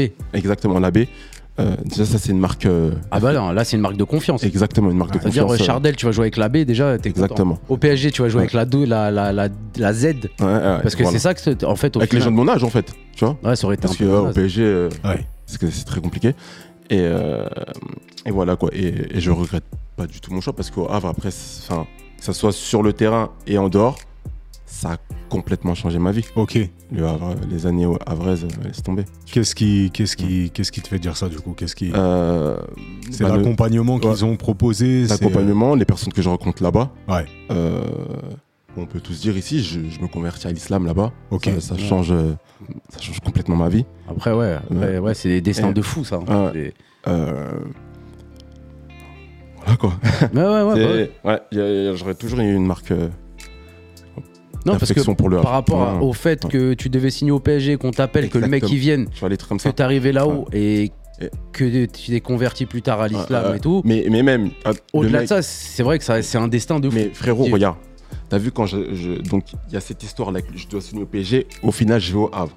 Ensuite, quand je vais au Havre, je sympathise avec des joueurs. C'est mon gars de ouf, un joueur et tout. et bref, on va dire les noms. C'est mon gars de ouf et tout. nan, nan. Et tu vois, au Havre, ils ont un système genre en mode ils font les, ch- les, les, les chambres Ouais. euh, en amont, tu vois, au pif comme ça. D'accord? Il n'y a pas d'infinité, tu choisis avec qui tu veux être en chambre. C'est comme ça. Et donc, du coup, il se fait que je, je tombe pas en chambre avec le mec Avec, qui qui- est genre- avec ton gars. Avec mon gars. Donc du coup, on va voir la direction. Vas-y, moi j'ai envie d'être avec mon gars. Non, c'est pas comme ça. Nous, c'est comme ça. Nanani, nan. Mais s'il vous plaît, tout nana. Et ça s'avère que le mec avec qui je voulais pas du tout être, c'est mon meilleur ami maintenant. Truc de Euh, et, et justement, c'est par c'est via lui que que je découvre euh, l'islam. l'islam et tout. Et, Et alors, Ah, euh, dinguerie. quand, quand- oui, ouais. comment comment c'est vécu Ouais. Je te dis ça parce que j'ai déjà eu euh, des discussions justement avec euh, avec des, des joueurs pros, tu vois, qui ont rencontré aussi l'islam dans le dans leur euh, dans leur parcours, tu vois, Ouais. pas spécialement dans le, dans le cadre du foot, mais comment c'est vécu euh, ça euh, ta conversion? Est-ce que tu sens qu'il y a un il y a un truc qui change dans euh, dans dans dans Dans les vestiaires. dans les vestiaires ou bien dans, le, dans la façon que les entraîneurs ont abordé ou ceci ou cela? Est-ce qu'en gros il y a un problème avec, euh, avec, le, avec l'islam dans le foot? Bah, franchement, euh, au début, enfin, moi, à cette époque-là, mais vraiment pas du tout. Ok. Pas du tout. C'est pas comme, j'imagine maintenant, tu vois, où, Ouais. où- Ou Vraiment, c'est il y a- au cœur des, au cœur des bizarre, préoccupations. Mais au début, non, pas du tout. Carrément, je sais pas si je peux le dire à la radio, on faisait des trucs de ouf. Je- Enfin, des trucs de. Genre, dans le sens où. Je peux, je peux dire Je peux, je peux tout Mais dire tu- tu Mais dis ce que tu veux on est- faire. on est- on- était. dans, notre- dans notre dernier espace de liberté, Ah tu peux y aller, frère. Non, bah après, ça dépend. Attends, attends. Tu me fais peur. là. Est-ce qu'il y a du C4 dans l'histoire là ou pas Non, non, non, non, c'est bon, vas-y, tu peux y aller. Ah, mais non, je rigole. L'islam n'a rien à voir avec le C4. donc, tout. Merci. Et, euh, Non, on parlait de la voiture, le C4, Ouais. le Citroën C4. Ah, ok, ouais. ouais. Euh, par exemple, t'es par. Voilà, il y a certains musulmans qui ne serrent pas la main aux femmes, par exemple. Tes mains, ils chuchotent. Et bah, et bah, ouais, comment- je te jure. T'as vu comment les médias nous ont eu, frère Ah ouais, de ouf. C'est un truc de ouf. De hein. ouf, Tu de ouf. chuchotes, frère. Ah ouais. On serrait pas la main euh, aux femmes et ils le prenaient bien. Ah, il y a pas de souci, non, on comprend. Il y avait ce truc là, tu vois. Mhm. Il y avait ce truc là. Alors que carrément, j'en parlais avec mon gars Yacoub. On disait, mais en fait, on était des ouf. Tu vois. Et mais les gens ils acceptaient. Il y avait pas ce truc. euh, Je connais un mec, il a fait ça à la RATP, il s'est fait virer. ah, T'as capté Maintenant, tu fais ça maintenant. C'est c'est un, t'es un islamiste. Dédicace je sais à pas quoi, tu Guigui, mon gars Guigui. Qu'est-ce que tu fais maintenant d'ailleurs, Guigui là Ah, je rigole. Ok, Putain, mais bah, c'est- donc du coup, ouais, le- en gros, là-bas, il y a un bête d'accompagnement sur Bête le plan d'accompagnement. sportif, sur Ouais, le plan ouais. humain, vois. Ouais, ouais. et du coup, tu arrives à t'épanouir euh, totalement dans, euh, Carrément. dans cette nouvelle Mais- carrière, quoi. Et paradoxalement, tu vois, quand je me convertis à l'islam, je vois qu'il y a un déclin sportif. Ok Je, je- je sens que ça. hum, Ça matche plus. Ça, ouais. Tu vois. euh, Je suis. euh, Comme si, vas-y, je sais pas, je suis plus chaud comme avant. ou un- T'as plus la même implication. Ouais, exactement. Ok. Tu vois?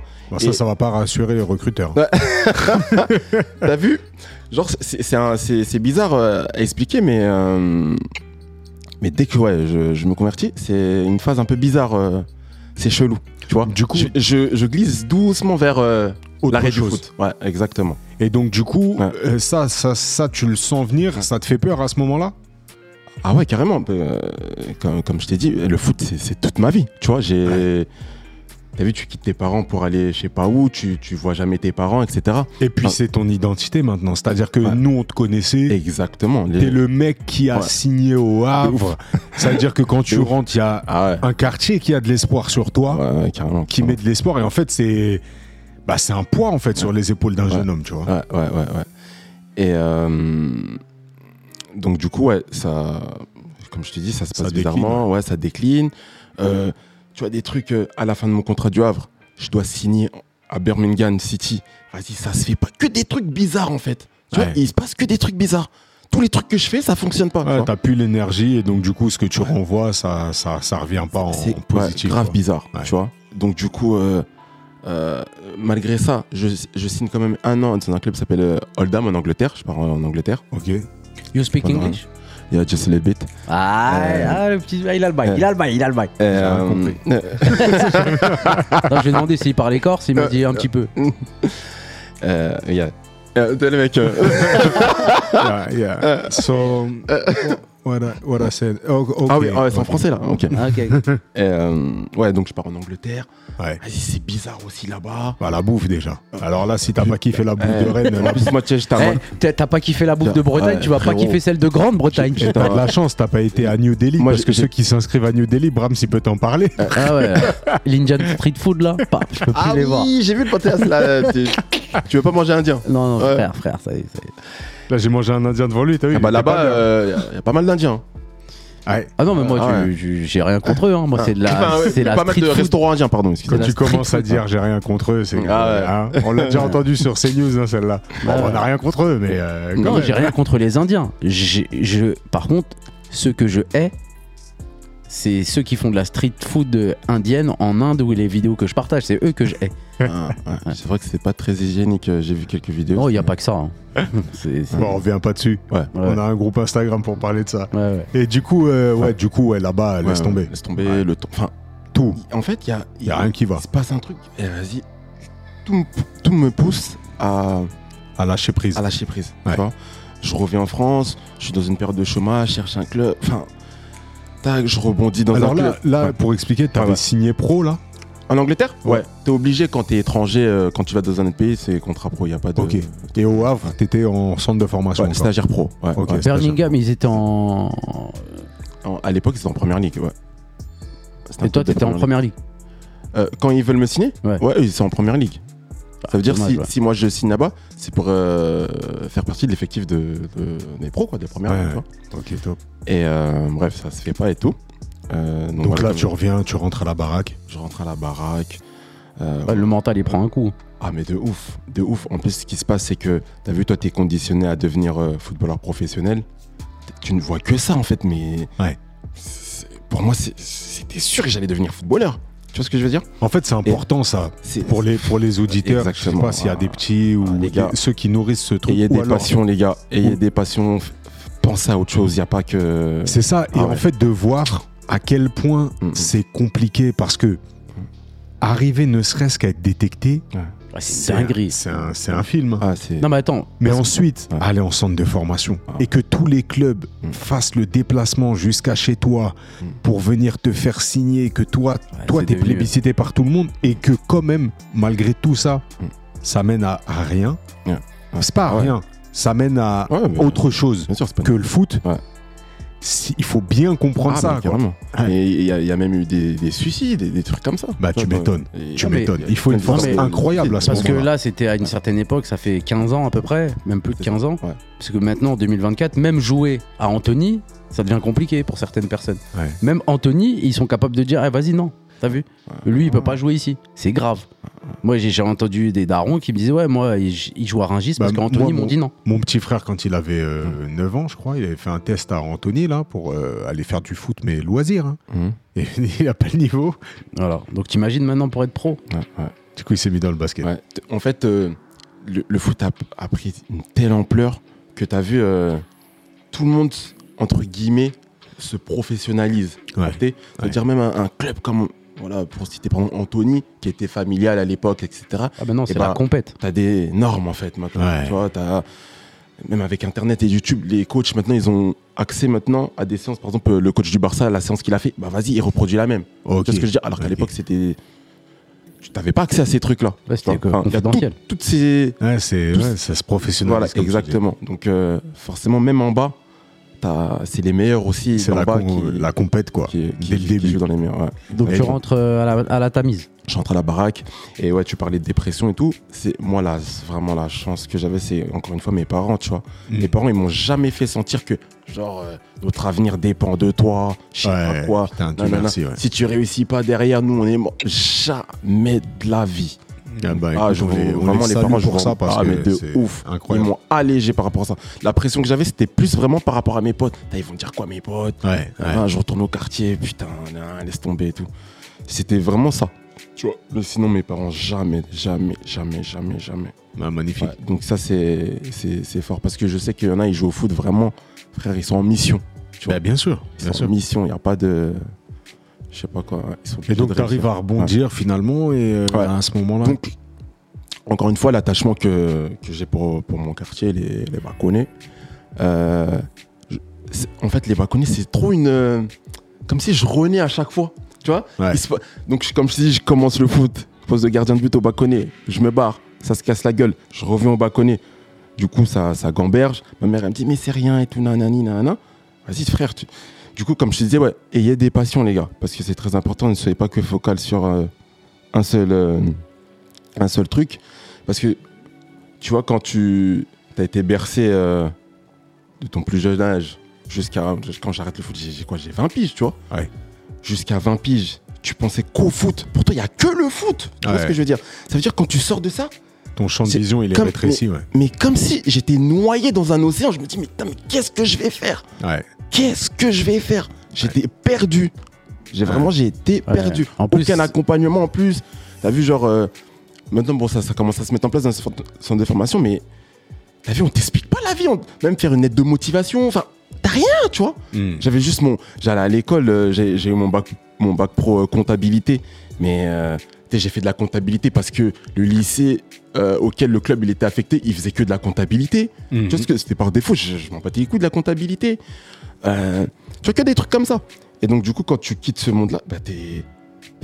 Comme si t'es dans un océan, t'es ouais. livré à toi-même. C'est-à-dire, Ouais. dis, mais qu'est-ce que je vais faire? Qu'est-ce que j'aime? Je fais quoi? Je retourne à l'école.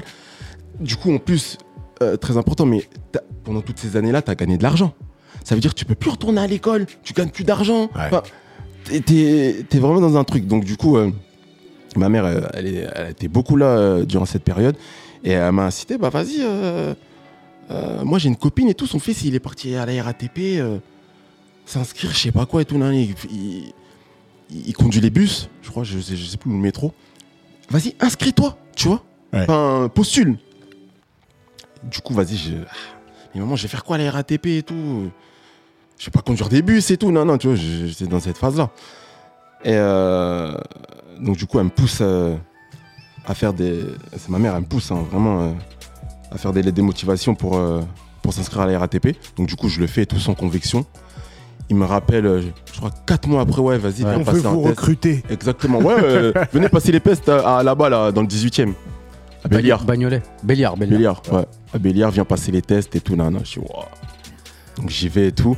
Et euh, encore là, dinguerie.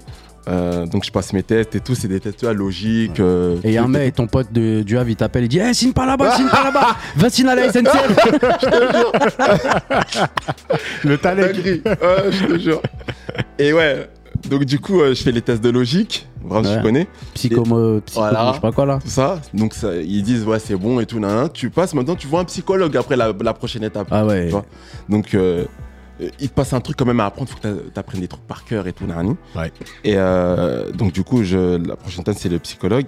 Et en gros, il te pose des questions, etc. Et tout. Ouais, pourquoi tu rentres à la RATP Pourquoi si et tout, nan, nan. Il vérifie ta longueur de barbe. Ouais. Ah, je te le dis. ah, de ouf. Et euh, ensuite, euh, il, il me dit, ouais, pourquoi tu rentres à la RATP Du coup, je sors un bar. Enfin, t'es une, une, une flûte un peu, tu vois. Ça en est. Dans le sens, ouais, voilà, écoutez, moi j'ai grandi dans, dans, euh, dans le sport collectif, mais j'avais une particularité, c'est que j'étais gardien, donc j'étais seul, mais je faisais partie d'une équipe. Euh, bien t'es sûr, il t'a pris, frère. Et, et ça me fait passer, euh, et ça me fait penser énormément au poste de chauffeur de bus, donc il est seul, mais il fait partie d'un- d'une équipe et tout, nanana. Oh et vas-y, il est tombé fou. Ah ouais, et tout, non, non, mais t'as joué où et tout? Ouais, arrête. Quoi? Non, non, non. Mais tu connais Patrick Rampillon? Mais oui, Patrick Rampillon, c'est mon directeur. Mais Patrick Rampillon, j'étais à l'école avec lui. Enfin, il est dingue. Ouais, du coup, on a même plus fait le test et tout. Il m'a dit, bon, écoute. euh, Ouais, t'aurais dû bon. commencer par là. Ouais. Ouais, Ouais, J'étais footballeur professionnel. Ah bon ou ça? Ouais, ouais, ouais. Et, euh, et je suis, c'est comme ça que je suis rentré à, à la régie. Mais c'est vrai que c'est un, c'est un, c'est un- À la régie. Eh, Un mec qui te dit ça. C'est quoi ton matricule Ouais. 700, 700, 710, 622. Bien ouais. Mais c'est vrai que c'est c'est un pouvoir euh, bah, joueur de foot. On parlait de. En de France, foot. ouais, ça. Les joueurs de foot, c'est un pouvoir. Moi, je- j'ai- donc euh, on a on a un, un- un bon ami en commun qui s'appelle Sylvain Idangar, Idangar, salam. Qui a qui a à peu près le même parcours que toi, si ce n'est que lui, il a continué sa Ouais. carrière pro euh, un peu à Mhm. l'international. Et euh, il m'avait prêté une voiture. Ouais. Il m'avait prêté une voiture de footballeur. Mm, mm. tu vois. et donc je roule avec cette voiture de footballeur et je me fais contrôler par la police. Ouais. Tiens. À Lyon? Non, non, ici. Ici? Ouais. Tu vois. Donc il voit la voiture et je me fais arrêter, la teuté, le truc. Bon, je me fais arrêter. Je sors les papiers Mm, mm. et regarde. Il dit c'est pas à vous la voiture. Je dis non, non, c'est euh, c'est un ami qui m'a prêté le, qui m'a prêté la voiture. de- euh, C'est Sylvain Idangar, euh, joueur de Lyon. Je dis ouais, exactement, tout ça, truc. nanani. Il me dit ok, euh, bon bah il y a pas de problème, allez-y, truc. Et passez-lui le bonjour et bravo pour le but en Ligue des Champions. Mm, mm, ouais. un truc Ouais, de ouf. c'est une dinguerie. Moi, je me rappelle même les, même les joueurs de foot au Havre. Souvent, ils se baladaient avec des maillots dans le coffre. Parce que comme ils avaient des grosses voitures, souvent, ils allaient vite dans les autoroutes. Au cas où ils se font arrêter, ils lâchaient un petit maillot. Euh, keuf et, et l'histoire va se terminer comme ça. Tu vois. Ouais, ouais, non, mais Ouais. il y a- en France, c'est vrai que c'est un gros pouvoir. hein. Ouais, Euh. Il y a des, il y a des, ouais, il y a Il y a des. une fascination pour, euh, pour. Ah oui. Ouais. Bon, et du coup, Saint-Chaz, euh, je t'appelle Saint-Chaz maintenant parce que c'est ta nouvelle identité aussi. Ouais. Euh, Chardel, t'étais dans une passion que moi j'ai fantasmé, mais que j'ai fini par ignorer parce que j'étais pas du tout dedans. Et toi, t'es venu ensuite sur le terrain de- d'une de, mes passions. Ouais. Et aujourd'hui, t'as une nouvelle identité. Et cette nouvelle identité, c'est celle de photographe. C'est ça. Et moi, j'aimerais, parce que là, pour le coup, ça m'intéresse à fond, Ouais. comment on passe d'un milieu ultra sportif, compétitif, à un milieu, euh, entre guillemets, de l'art, ou en tout cas culturel.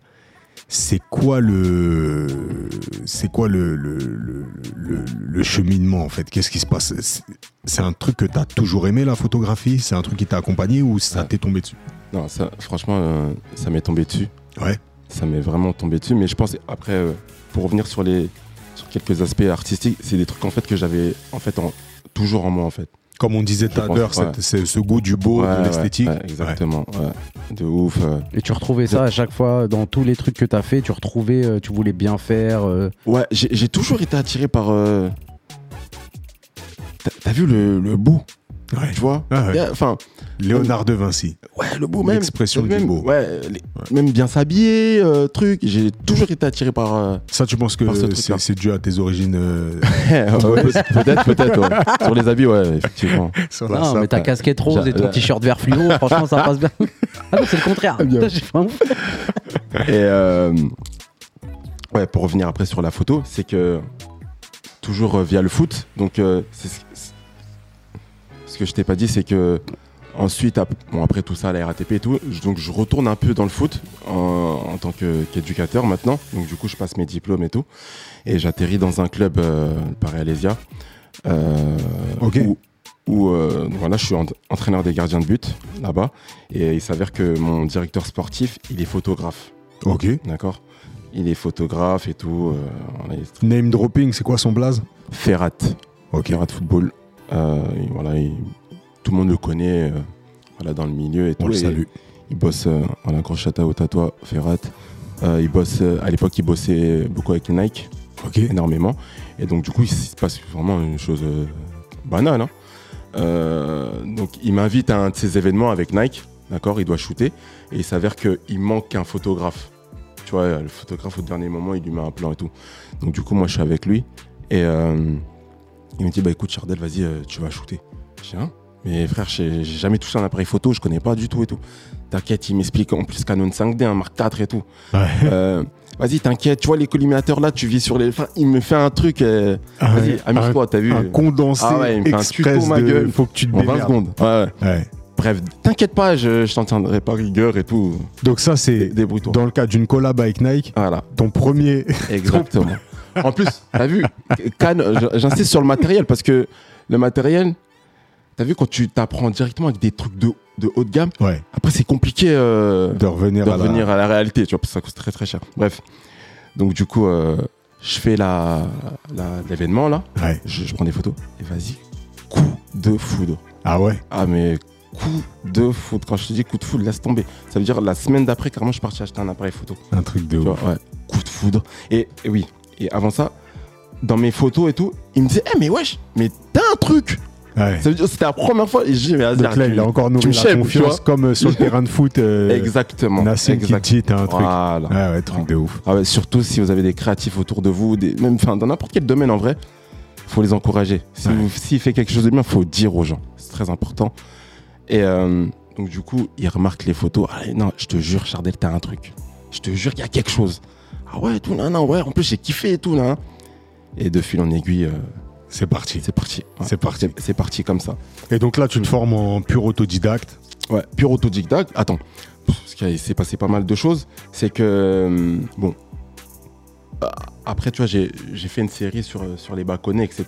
C'est ce que j'allais revenir Ça- dessus après, ouais. ça s'est passé de l'autre côté. C'est que, en fait, euh, bon, euh, tout le monde sait, j'ai rencontré ma nana et elle sort, euh, elle habite à Fontaine-Michalon, tu vois. Ouais. Elle habite à Fontaine-Michalon. Et du coup, on se rencontre vraiment enfin, par hasard, hein, tu vois. Je, faisais les trucs de la Fashion Week. Euh, elle, euh, elle bookait, en fait, euh, elle travaillait avec l'influenceur qui je suivais, etc. Donc, du coup, elle ouais, c'est qui lui et tout. Bref, on rentre en contact et tout.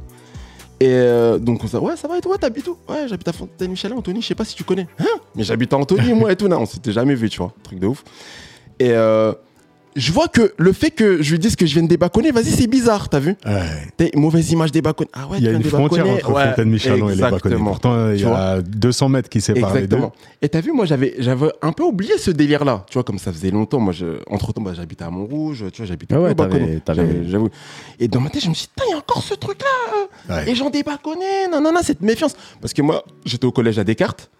Et t'avais, il y avait ce truc de. Les gens de Vissou, ils avaient peur des gens des Bâconnets. Ouais. Euh, Ouais. Tu vois, il y avait toujours, ce. toujours. Moi, j'habite à Vissou, Ouais. j'ai peur de toi. Il y, a- il y a toujours eu ce. Même, je pense, euh, sur le reste de la ville aussi, tu vois. Ouais, les gens le- des c'est un peu les. Mais c'est comme dans toutes les, dans toutes les villes Bien sûr. dans lesquelles il y a une grosse cité. Ouais, ouais. Ah, le- le- ceux qui viennent de là-bas, Ouais. ceux qui trucs. Exactement. Il y, a, il y a un fantasme, ouais, c'est clair. Il y a un fantasme Ouais. de ouf. Du coup, je me suis dit, putain, c'est un, délire, tu vois. Et euh, je me suis dit, vas-y, je vais essayer de faire un. Je vais shooter le quartier, tu vois, pour essayer, de- entre guillemets, à, mon échelle, tu vois, Mhm. déconstruire un peu cette image-là. Parce que moi, le quartier, comment tu me le décris, sais, c'est- pas le quartier que. Que moi je le connais, les gens ils sont dans le- bienveillants vers les autres. C'est pas du tout euh, ce que moi j'ai connu. Ouais. Donc du coup, avec mon œil, tu vois, je vais te montrer moi comment je vois mon le quartier, quartier, la tous vie les en jours. fait. Exactement. Et c'est marrant parce que tu vois, on avait ces, ces discussions-là justement. C'est à quel point c'est une histoire de narration et, et de compréhension de l'autre. T'as vu? Et moi, j'ai une collection qui s'appelle Signature dans la, dans la photographie et Ouais. qui le principe, c'est de déconstruire justement l'individu, quel qu'il soit, tu vois, quartier ou pas quartier. Mais je trouve que la, la photo, c'est merveilleux justement merveilleux. pour véhiculer une idée ou même une atmosphère, une ambiance. T'as vu? et pour le coup, moi, j'allais revenir euh, justement sur, euh, sur cette expo que tu as appelée euh, le sud de la ville. C'est ça.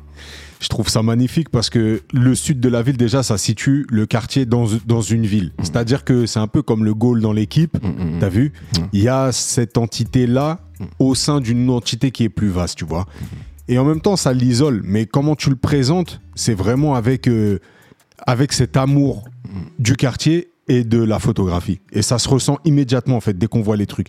Et moi, ce que j'ai trouvé fort dans ton travail, c'est de, de, de voir immédiatement ton identité. Tu vois ce qu'il t'a dit, Ferrat, là, t'as un truc. Mm. Ce truc-là, moi, je l'ai vu immédiatement, dans le sens où, tout de suite, j'ai vu ton identité. Pour comprendre que quelqu'un a une, identi- une identité, c'est très simple. Si vous suivez un photographe sur euh, Instagram ou quoi que ce soit, et ben parmi toutes les photos, quand vous scrollez, vous savez sans même regarder qui a fait la photo. Quand vous voyez la photo, vous savez que c'est- lui qui a fait cette photo. Tu vois Et ça, c'est très facile avec toi de percevoir euh, euh, ton identité. En plus de ça, tu as un, un savoir-faire dans la, dans la mise en valeur de tes œuvres. Tu vois? C'est-à-dire que comment tu les publies, tu les publies pas euh, de façon anodine en, les- en la balançant telle qu'elle.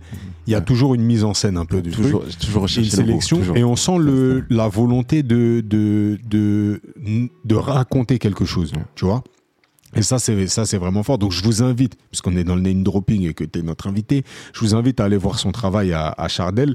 Donc, euh, sur Instagram, c'est Saint Chaz. C'est ça. Alors moi, je te pose une question là, Ouais. parce que ça, c'est une question que j'ai toujours voulu te poser, mais sans, sans prendre le temps de te la poser, parce Ouais. qu'elle est un peu bidon comme question.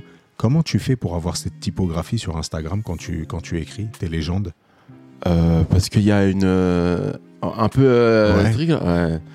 Ah, c'est un secret, hein Bah, non, pas du tout. Y a, tu- carrément, je, dès qu'on finit là, je, te, je te passerai le truc. Mais ouais, il y a une. euh, t'es sur Google, tu tapes écriture Instagram, Ouais. t'as un site et du coup, t'as euh, toute, Ok. une, toute sorte de calligraphie. et. Voilà, tu... Mais tu vois, Ouais. même là, Mm. dans ce détail-là, en Ouais, fait, ouais. c'est là c'est dis- fort que. Non, t'es un vrai photographe, toi.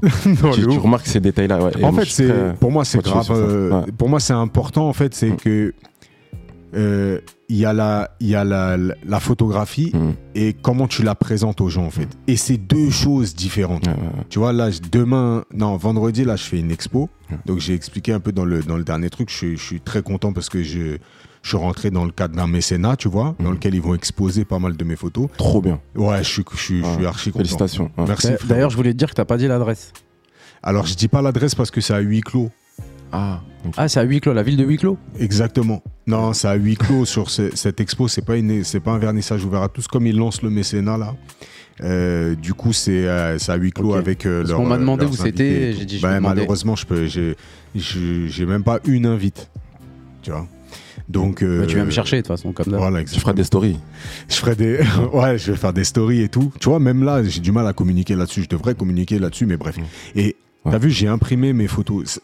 J'imprime rarement, si ce n'est dans le cadre professionnel pour les mm. mariés. Et même dans ce cadre-là, quand j'édite un bouquin, quand je reçois le bouquin, Mm. avant de leur livrer, je feuillette pour euh, la conformité, tu vois. Et je trouve que ça a une tête, mais vraiment différente. tu vois. mais carrément. C'est incroyable ça. En fait, ça vit. Et là, quand j'ai tiré, Ouais. là, c'est plus le mariage. Là, c'est mon art, c'est mon bébé. Tu vois ce que je veux dire Bien sûr. Quand j'ai reçu les trucs là en 60 par 40 cm que je les sors là, Mm. je regarde ça, je dis putain, c'est incroyable. C'est incro- vois incroyable. hein. Ça n'a rien à voir avec l'écran. C'est Rien à voir. rien à voir. Elle prend vie en fait. Ton art, il est en train de prendre vie, tu vois. Mm, c'est Et fort. donc c'est pour ça que moi j'ai noté ta, ta façon de publier aussi et, euh, et cette identité forte, tu vois. Et là où j'étais bah, ultra ultra fier, c'est au moment où tu, tu m'envoies un message pour me dire il y a une expo là, euh, Mhm. en plus dans notre ville, du coup, Carrément. où tu vas exposer justement ces œuvres là, tu vois. Mhm. Et là pour moi c'est la l'expo pour moi c'est la quintessence de la photographie ouais. parce que c'est là où ça prend vie et en plus de ça c'est là où tu livres, tu es en contact avec ton public. Mm, mm, mm. Et moi qui suis issu de la, du rap, où pareil, ce que je préférais, c'était la scène. T'as vu Parce que c'est là où tu communiais. Mhm. Le studio, c'est un peu comme ta chambre rouge, là. Tu vois, où Mhm. tu vas, dé- ta chambre de développement. Et... Salle du temps. Exactement, ta salle Mhm. du temps. Ça a une saveur particulière, c'est magnifique, t'es dans ta chimie, mais t'es seul avec toi-même.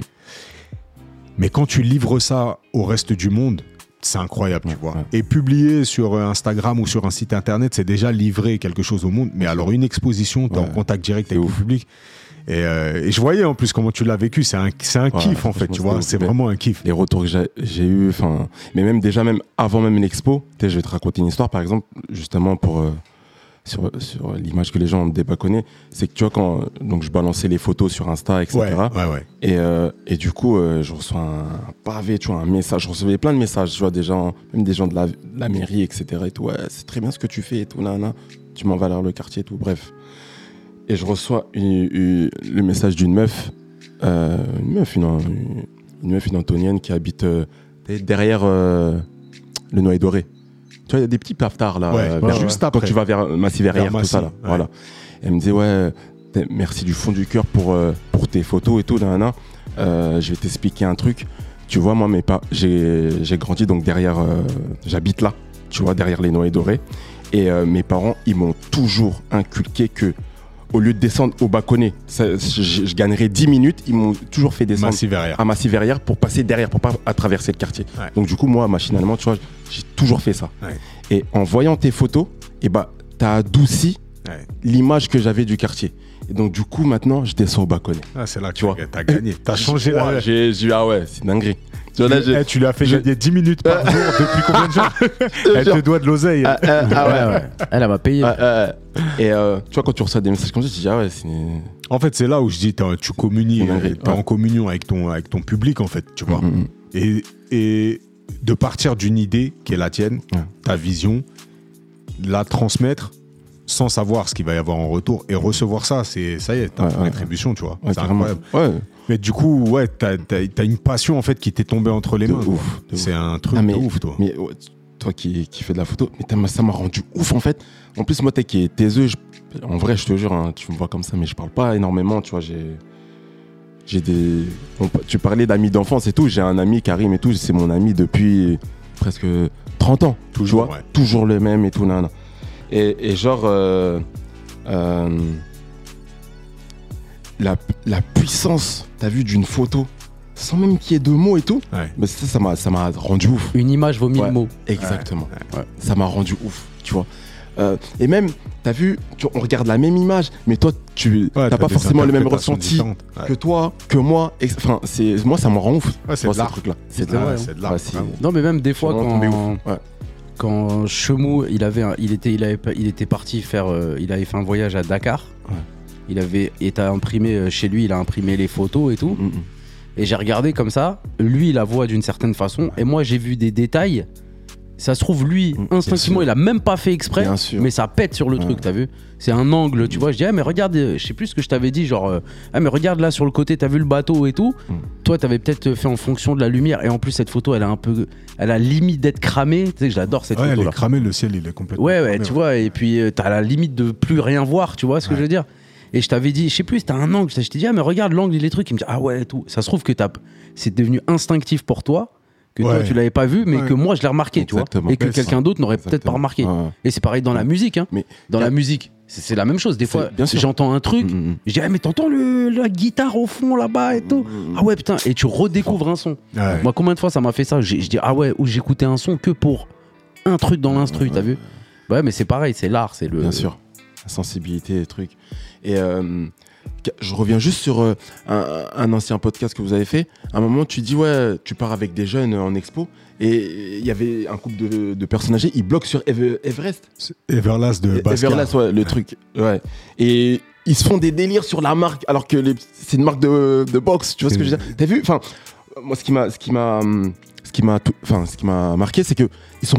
T'as vu où ils sont partis pour euh, Ils sont allés très très Ils loin. sont allés très très loin. Très, Euh, très T'as loin. capté Et moi, c'est ça qui me rend ouf dans la photo. C'est que le mec, il peut partir loin. Mais tu sais, ça, ça c'est Mm. vraiment pour moi la définition de l'art. C'est Ouais. que à partir du moment où tu le livres au public, il t'appartient plus. Ouais, ouais, ouais, Et tu vois, c'est ce qu'on disait dans le débat un peu sur euh, faut-il séparer euh, Mm, l'œuvre mm, de l'artiste ouais, là. Mais c'est vraiment ça, c'est-à-dire que ça t'appartient plus. C'est-à-dire que déjà, Basquiat, il est pas là pour te répondre parce qu'il est mort, mais surtout parce que finalement, il va y avoir une interprétation qui va être faite. Tu vois Et cette interprétation, c'est de la part du public. C'est lui ce qui va ressentir. Et comme tu dis, telle ou telle personne vont se mettre devant la même œuvre et ne vont pas vivre la même expérience, tu vois Ouais. Et il n'y a pas de vrai. C'est ça qui est magnifique. Exactement. C'est-à-dire Ouais. que eux, ils ont autant raison Mm, mm, mm, mm. que nous qui avons euh, la, la- la vision plus Mm, terre à terre de mm, la mm, chose à dire non Everlast les gars c'est juste une marque de short de boxe Ouais, mais toi t'as ton interprétation et elle est pas plus fausse t'as vu de ta vision de l'éternité la projection vers la mort le truc bon après il y a beaucoup de, de je dirais de masturbation intellectuelle dans l'art t'as vu Ouais, ouais. il y a beaucoup de trucs de ouais justement ça Bien va sûr. chercher des, trucs mais Mm. c'est une interprétation tu vois. Mais carrément, t'as vu, tu, tu parles de ça, ça me fait penser, bah justement, entre guillemets, quand ça commence un peu à, à un engouement. Du coup, tu vois, je, je- je reçois des sollicitations et j'ai un peu ce syndrome de l'imposteur. Ouais. Tu vois, dans le sens où, vas-y, attends, en vrai, je suis même pas un photographe, ouais, je, je fais je fais l'ancien et tout avec mon appareil, mais en vrai, vas-y, je connais rien, tu vois. Ouais. Et donc, du coup, je m'inscris euh, euh, dans une école pour passer un diplôme ok tu vois, pendant genre euh, quelques mois et tout.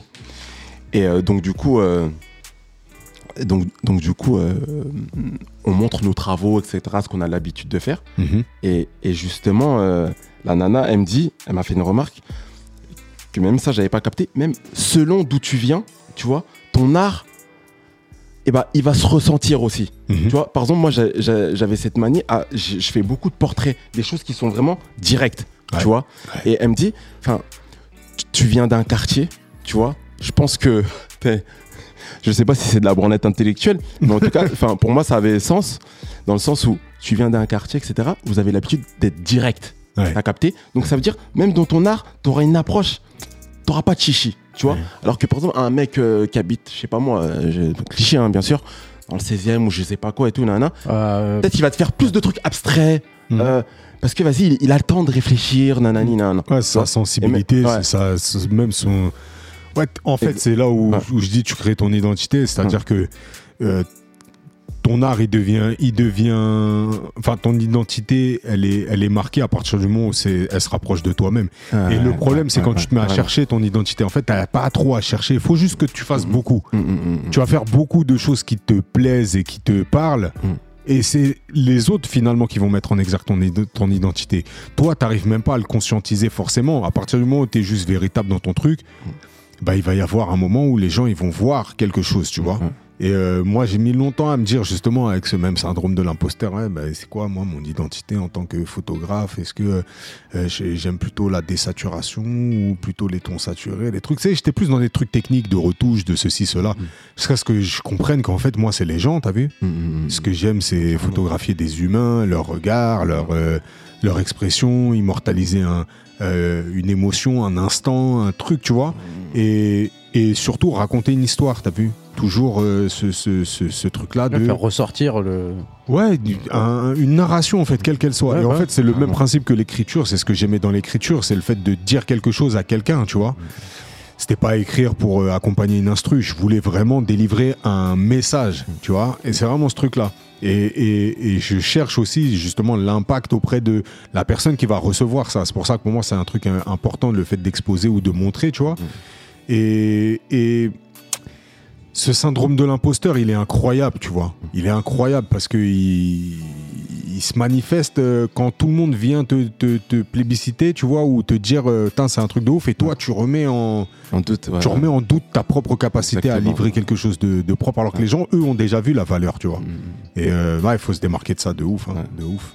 T'as passé ce syndrome de l'imposteur, tu te sens photographe? Ouais, ouais, carrément. Ouais, ça fait plaisir. Vraiment, D'autant plus que tu as, photographe. tu as la noblesse Hmm. D'être l'un des photographes argentiques. Et ça. Ça, tu fais partie de l'élite de la photographie contemporaine. Est-ce qu'on serait pas sur de la branlette Ouais, euh, ouais, je te jure. Écoute, euh, dans, dans l'argentique, il y a ce grain euh, que euh, je n'arrive pas à retrouver dans le pixel. Mais dis-moi, Sanchez, là, le- le- ton nom, il vient pas de. hein, euh, hein toi, t'es direct, hein, tu viens, de la- tu viens du quartier, toi. La sainteté chase.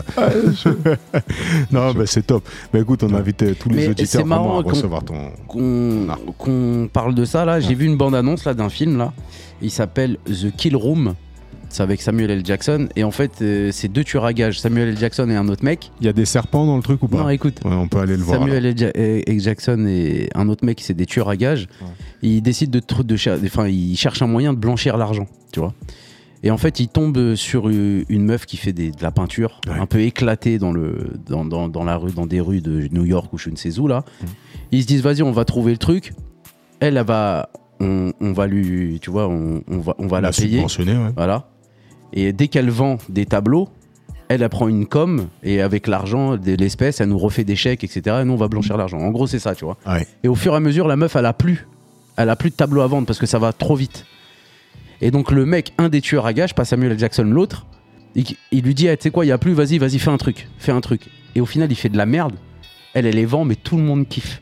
Et lui devient un putain d'artiste. Mm. Et lui, en fait, c'est un tueur à gages. Il étouffe les gens avec un sac plastique et il fait des œuvres d'art avec ces sacs plastiques-là. Tu vois le délire ou pas, ouais, truc. Et ça devient un putain de truc. Donc, petit à petit, bon, je- c'est que la bande-annonce que j'ai vue. hein. Mais je, je pense que je vais le regarder parce qu'il y a un petit truc. Et à un moment donné, il y a un passage dans la bande-annonce où il y a de la branlette intellectuelle.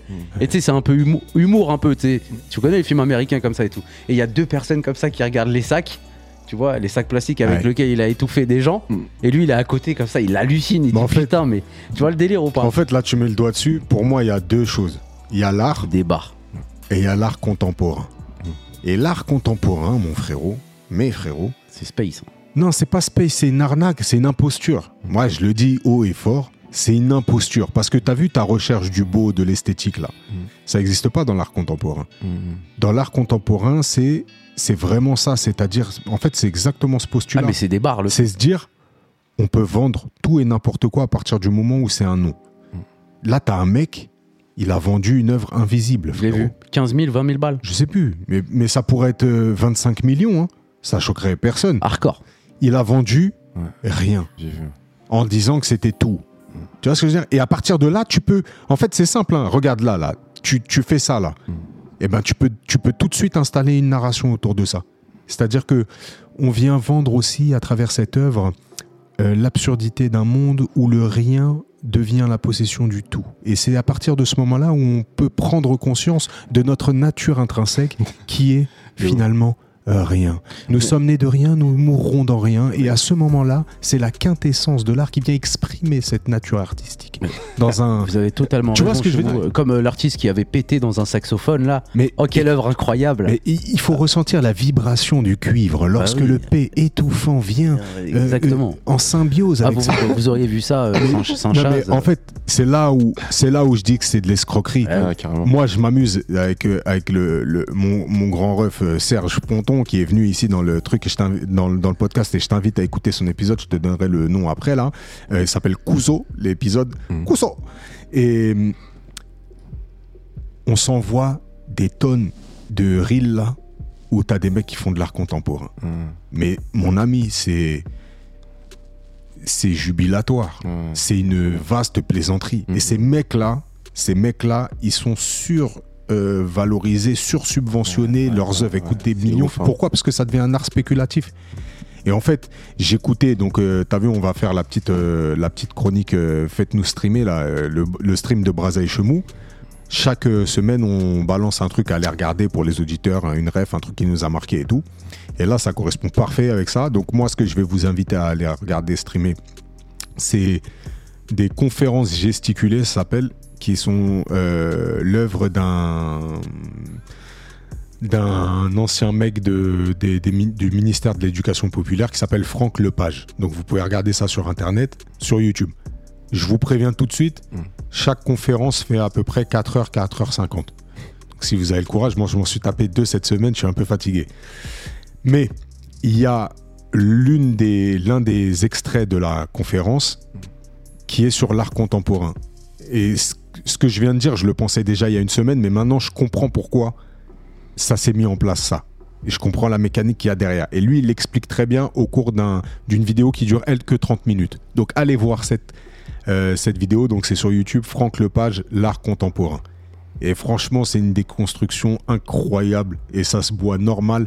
Et ceux qui kiffent, je vous invite à aller regarder ces conférences un petit peu plus longues parce que ça parle d'éducation populaire. En fait, ça, ça, ça parle de énormément de thèmes qu'on a eu dans, le, dans ce Podcast. podcast là. Parce qu'ils ne les écoutent pas, ils nous. Non, parce que il y a- ça ça a été mis en ligne il y a 7 ans et qu'il a, tu, tu sens qu'il a un bagage et il a des, il a des choses à dire. Mais il a rencontré, en fait, c'est marrant. On a, on a sur plein de points, on a le, on l'invitera dans le podcast pour qu'il vienne, euh, Franck Lepage. Ça durera, ce sera un épisode qui durera 5 heures, mais voilà. Donc ça, Ouais. c'était le, le stream pour, euh, Alors, ouais, en pour fait, conclure qui euh, rejoint le thème. ouais. en fait, c'est le stream. T'as vu dans l'épisode que t'as écouté avec Jeff là Ouais. À la fin, on, tu vois, j'ai parlé, j'ai dit que j'écoutais euh, Drew Hill dernièrement. euh, Jeff, il parlait des films et tout. Euh, si dernièrement, t'as streamé un truc que t'as kiffé, ça peut être une série, un livre, livre, euh, ouais. une- de la musique, euh, une chaîne YouTube. Nous, on a déjà parlé des chaînes YouTube de- d'un mec qui fait des road trips en bécane. Donc moi, je veux parler du mien. Je te laisse euh, réfléchir si t'en as, mais si tu peux ne pas en avoir. hein. Ok, ça marche. Et euh, moi, dernièrement, je suis tombé sur un nouvel animé, euh, Spy X Family, une tuerie. Tu l'as pas déjà cité ça? Je t'en avais parlé hors podcast. Ok. Je sais plus ce qu'on se dit au micro, puis au micro. Ouais, ouais, ouais. Et euh, c'est un animé, euh, c'est top. C'est un, un agent secret, le meilleur du monde, un agent secret, tu vois. En gros, euh, sa nouvelle mission, il doit intégrer, il doit tuer quelqu'un et démanteler une organisation euh, mondiale de, de plein de trucs. Ouais. Mais pour euh, l'approcher, il faut qu'il ait une fille et une femme pour que sa fille rentre dans cette école, que sa fille fasse ami-ami avec le fils du mec qu'il doit tuer pour, le, ra- pour se rapprocher de lui. C'est le seul moyen où le mec il sort. C'est quand il va à l'école et tout, chercher sa fille ou quand il y a des trucs comme ça. Donc ce mec-là, la première mission, c'est qu'il doit adopter un enfant. Il adopte une fille complètement folle qui est télépathe, qui Mhm. connaît son secret. Et il se marie avec une meuf, comme ça, d'un arrangement, parce qu'elle, ça l'arrangeait aussi. Bref, tueuse à gage. Il y a que la fille qui sait le vrai métier des deux. Et donc, euh, c'est ça, en fait, l'animé. Il tue sa mère. T'as regardé Voilà. ça sur quoi Sur mon, IPTV. sur mon IPTV, frérot. Je suis désolé, je suis désolé, mais après, il existe en manga. Il est, enfin, il y a les mangas. Euh, Crunchyroll. Crunchyroll, sûrement. c'est sûr à 80% qu'il y est. Il Il est- est- Et franchement, Félix, la voix, la voix off, nous dit que. ouais, ouais. il Et franchement, euh, je sais pas si Féfé, euh, t'as regardé.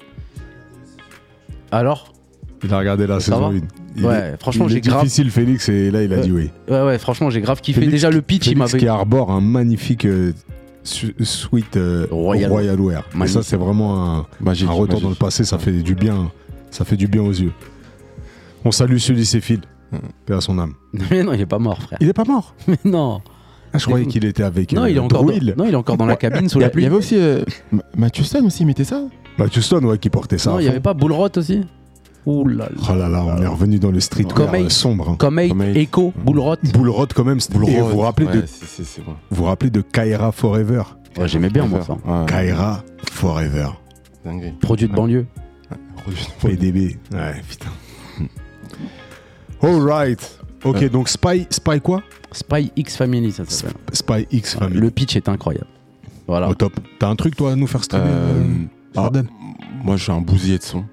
Ouais, ok. bah, musique. hein. Euh, déjà, premièrement, pour. euh, comme on est. euh, Anthony, euh, il y a un jeune rappeur là, Keché. Je sais pas si vous avez entendu. Ouais, ouais, ouais. ouais. Miklo, Miklo m'envoie souvent. Très, très Euh, fort. hein. Franchement, c'est. Ah, il est chaud. Miklo, Ouais. c'est son producteur euh, off, hein, parce que Ouais. ah ouais, Ah, il nous le. Non, mais il est fort. Je suis d'accord. Très chaud. Je suis d'accord, il J'écoute son album comme si c'était Drake, qui était dans les, Eh, qui était dans le groupe Ouais. euh, Yakuza Gang, c'est ça? C'est ça, exactement. Donc, euh, vraiment. Après, t'as pas écouté mon EP aussi. Ouais, je vais l'écouter là. Dès que. Là, sur le chemin, je vais l'écouter. Ah, ça fait plaisir, frère. chez on te salue.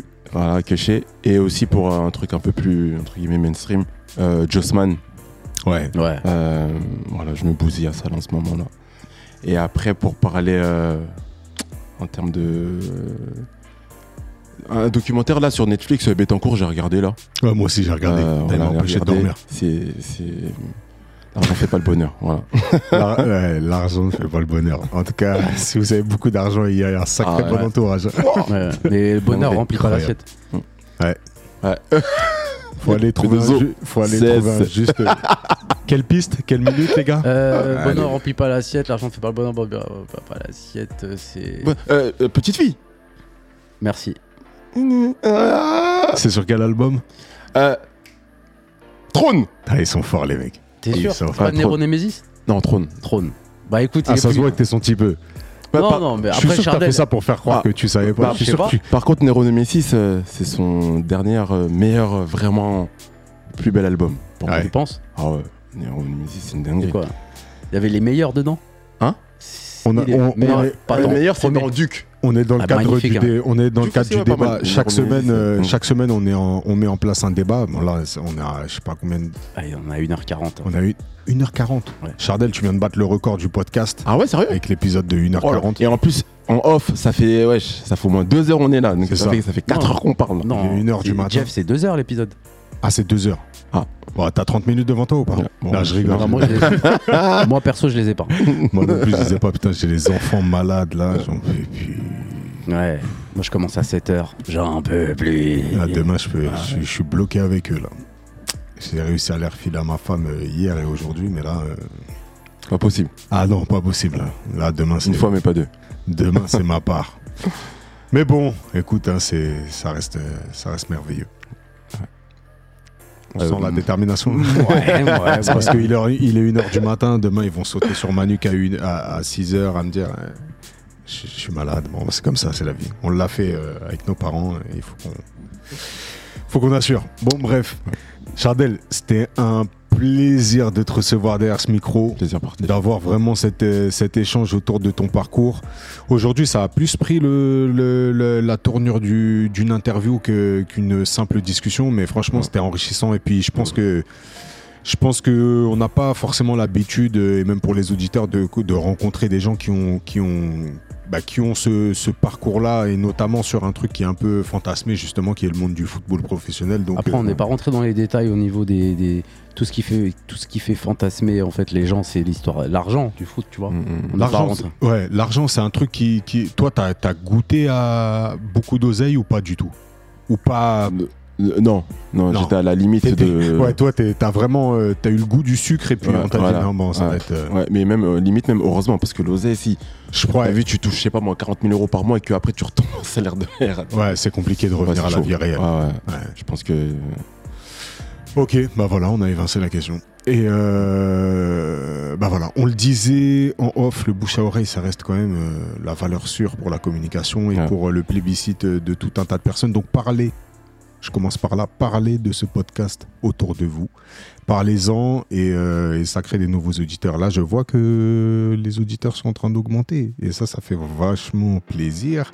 Donc continuez ce travail. Merci à vous de nous écouter. Merci à vous de nous envoyer autant de messages. Merci à vous de, bah, de nous suivre de semaine en semaine et puis de, De bah, mois en mois, de, de mois en mois, puisque, et puis maintenant d'année en année. et Eh puis oui. de décennie en décennie. On va bientôt être à l'épisode 50. On essaiera de faire un, un podcast en public. Donc il sera le bienvenu hein, Ça marche. pour, euh, pour venir intervenir aussi au micro. Et Pour autres. danser aussi, si tu veux danser. Bon, après, tu fais comme Si tu veux. envie, voilà. Après, c'est tes origines qui remontent. hein, euh. N'est-ce pas? N'est-ce pas? En attendant, continuez à mettre 5 étoiles si vous venez de rejoindre le podcast. Mettez 5 étoiles sur votre plateforme d'écoute préférée. Abonnez-vous histoire de recevoir en exclu euh, les nouveaux épisodes dès qu'ils sortent. Euh, mettez des avis parce que ça génère euh, du trafic.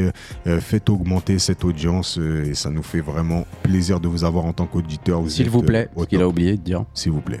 Voilà. Ça faisait un peu, euh, je te donne un ordre. Après, fais. on a l'habitude de se quitter avec une citation de Monsieur Braza. Braza, est-ce que tu as une petite Eh citation ouais, et c'est, j'aime bien en fait. Je me suis lancé un jeu là, moi tout seul, hein, dans mon côté, euh, parce que bon voilà, euh, comme un chauffeur de bus qui est tout seul mais qui est en équipe. et du coup, maintenant j'ai, je trouve la citation avant, tu vois, et puis for- forcé de constater qu'elle colle bien avec tout ce qu'on s'est dit, tu vois. Ouais. J'adore. Et donc, merci Chardel, hein. je te remercie. On va finir avec la citation. Tout accomplissement commence par la décision d'essayer.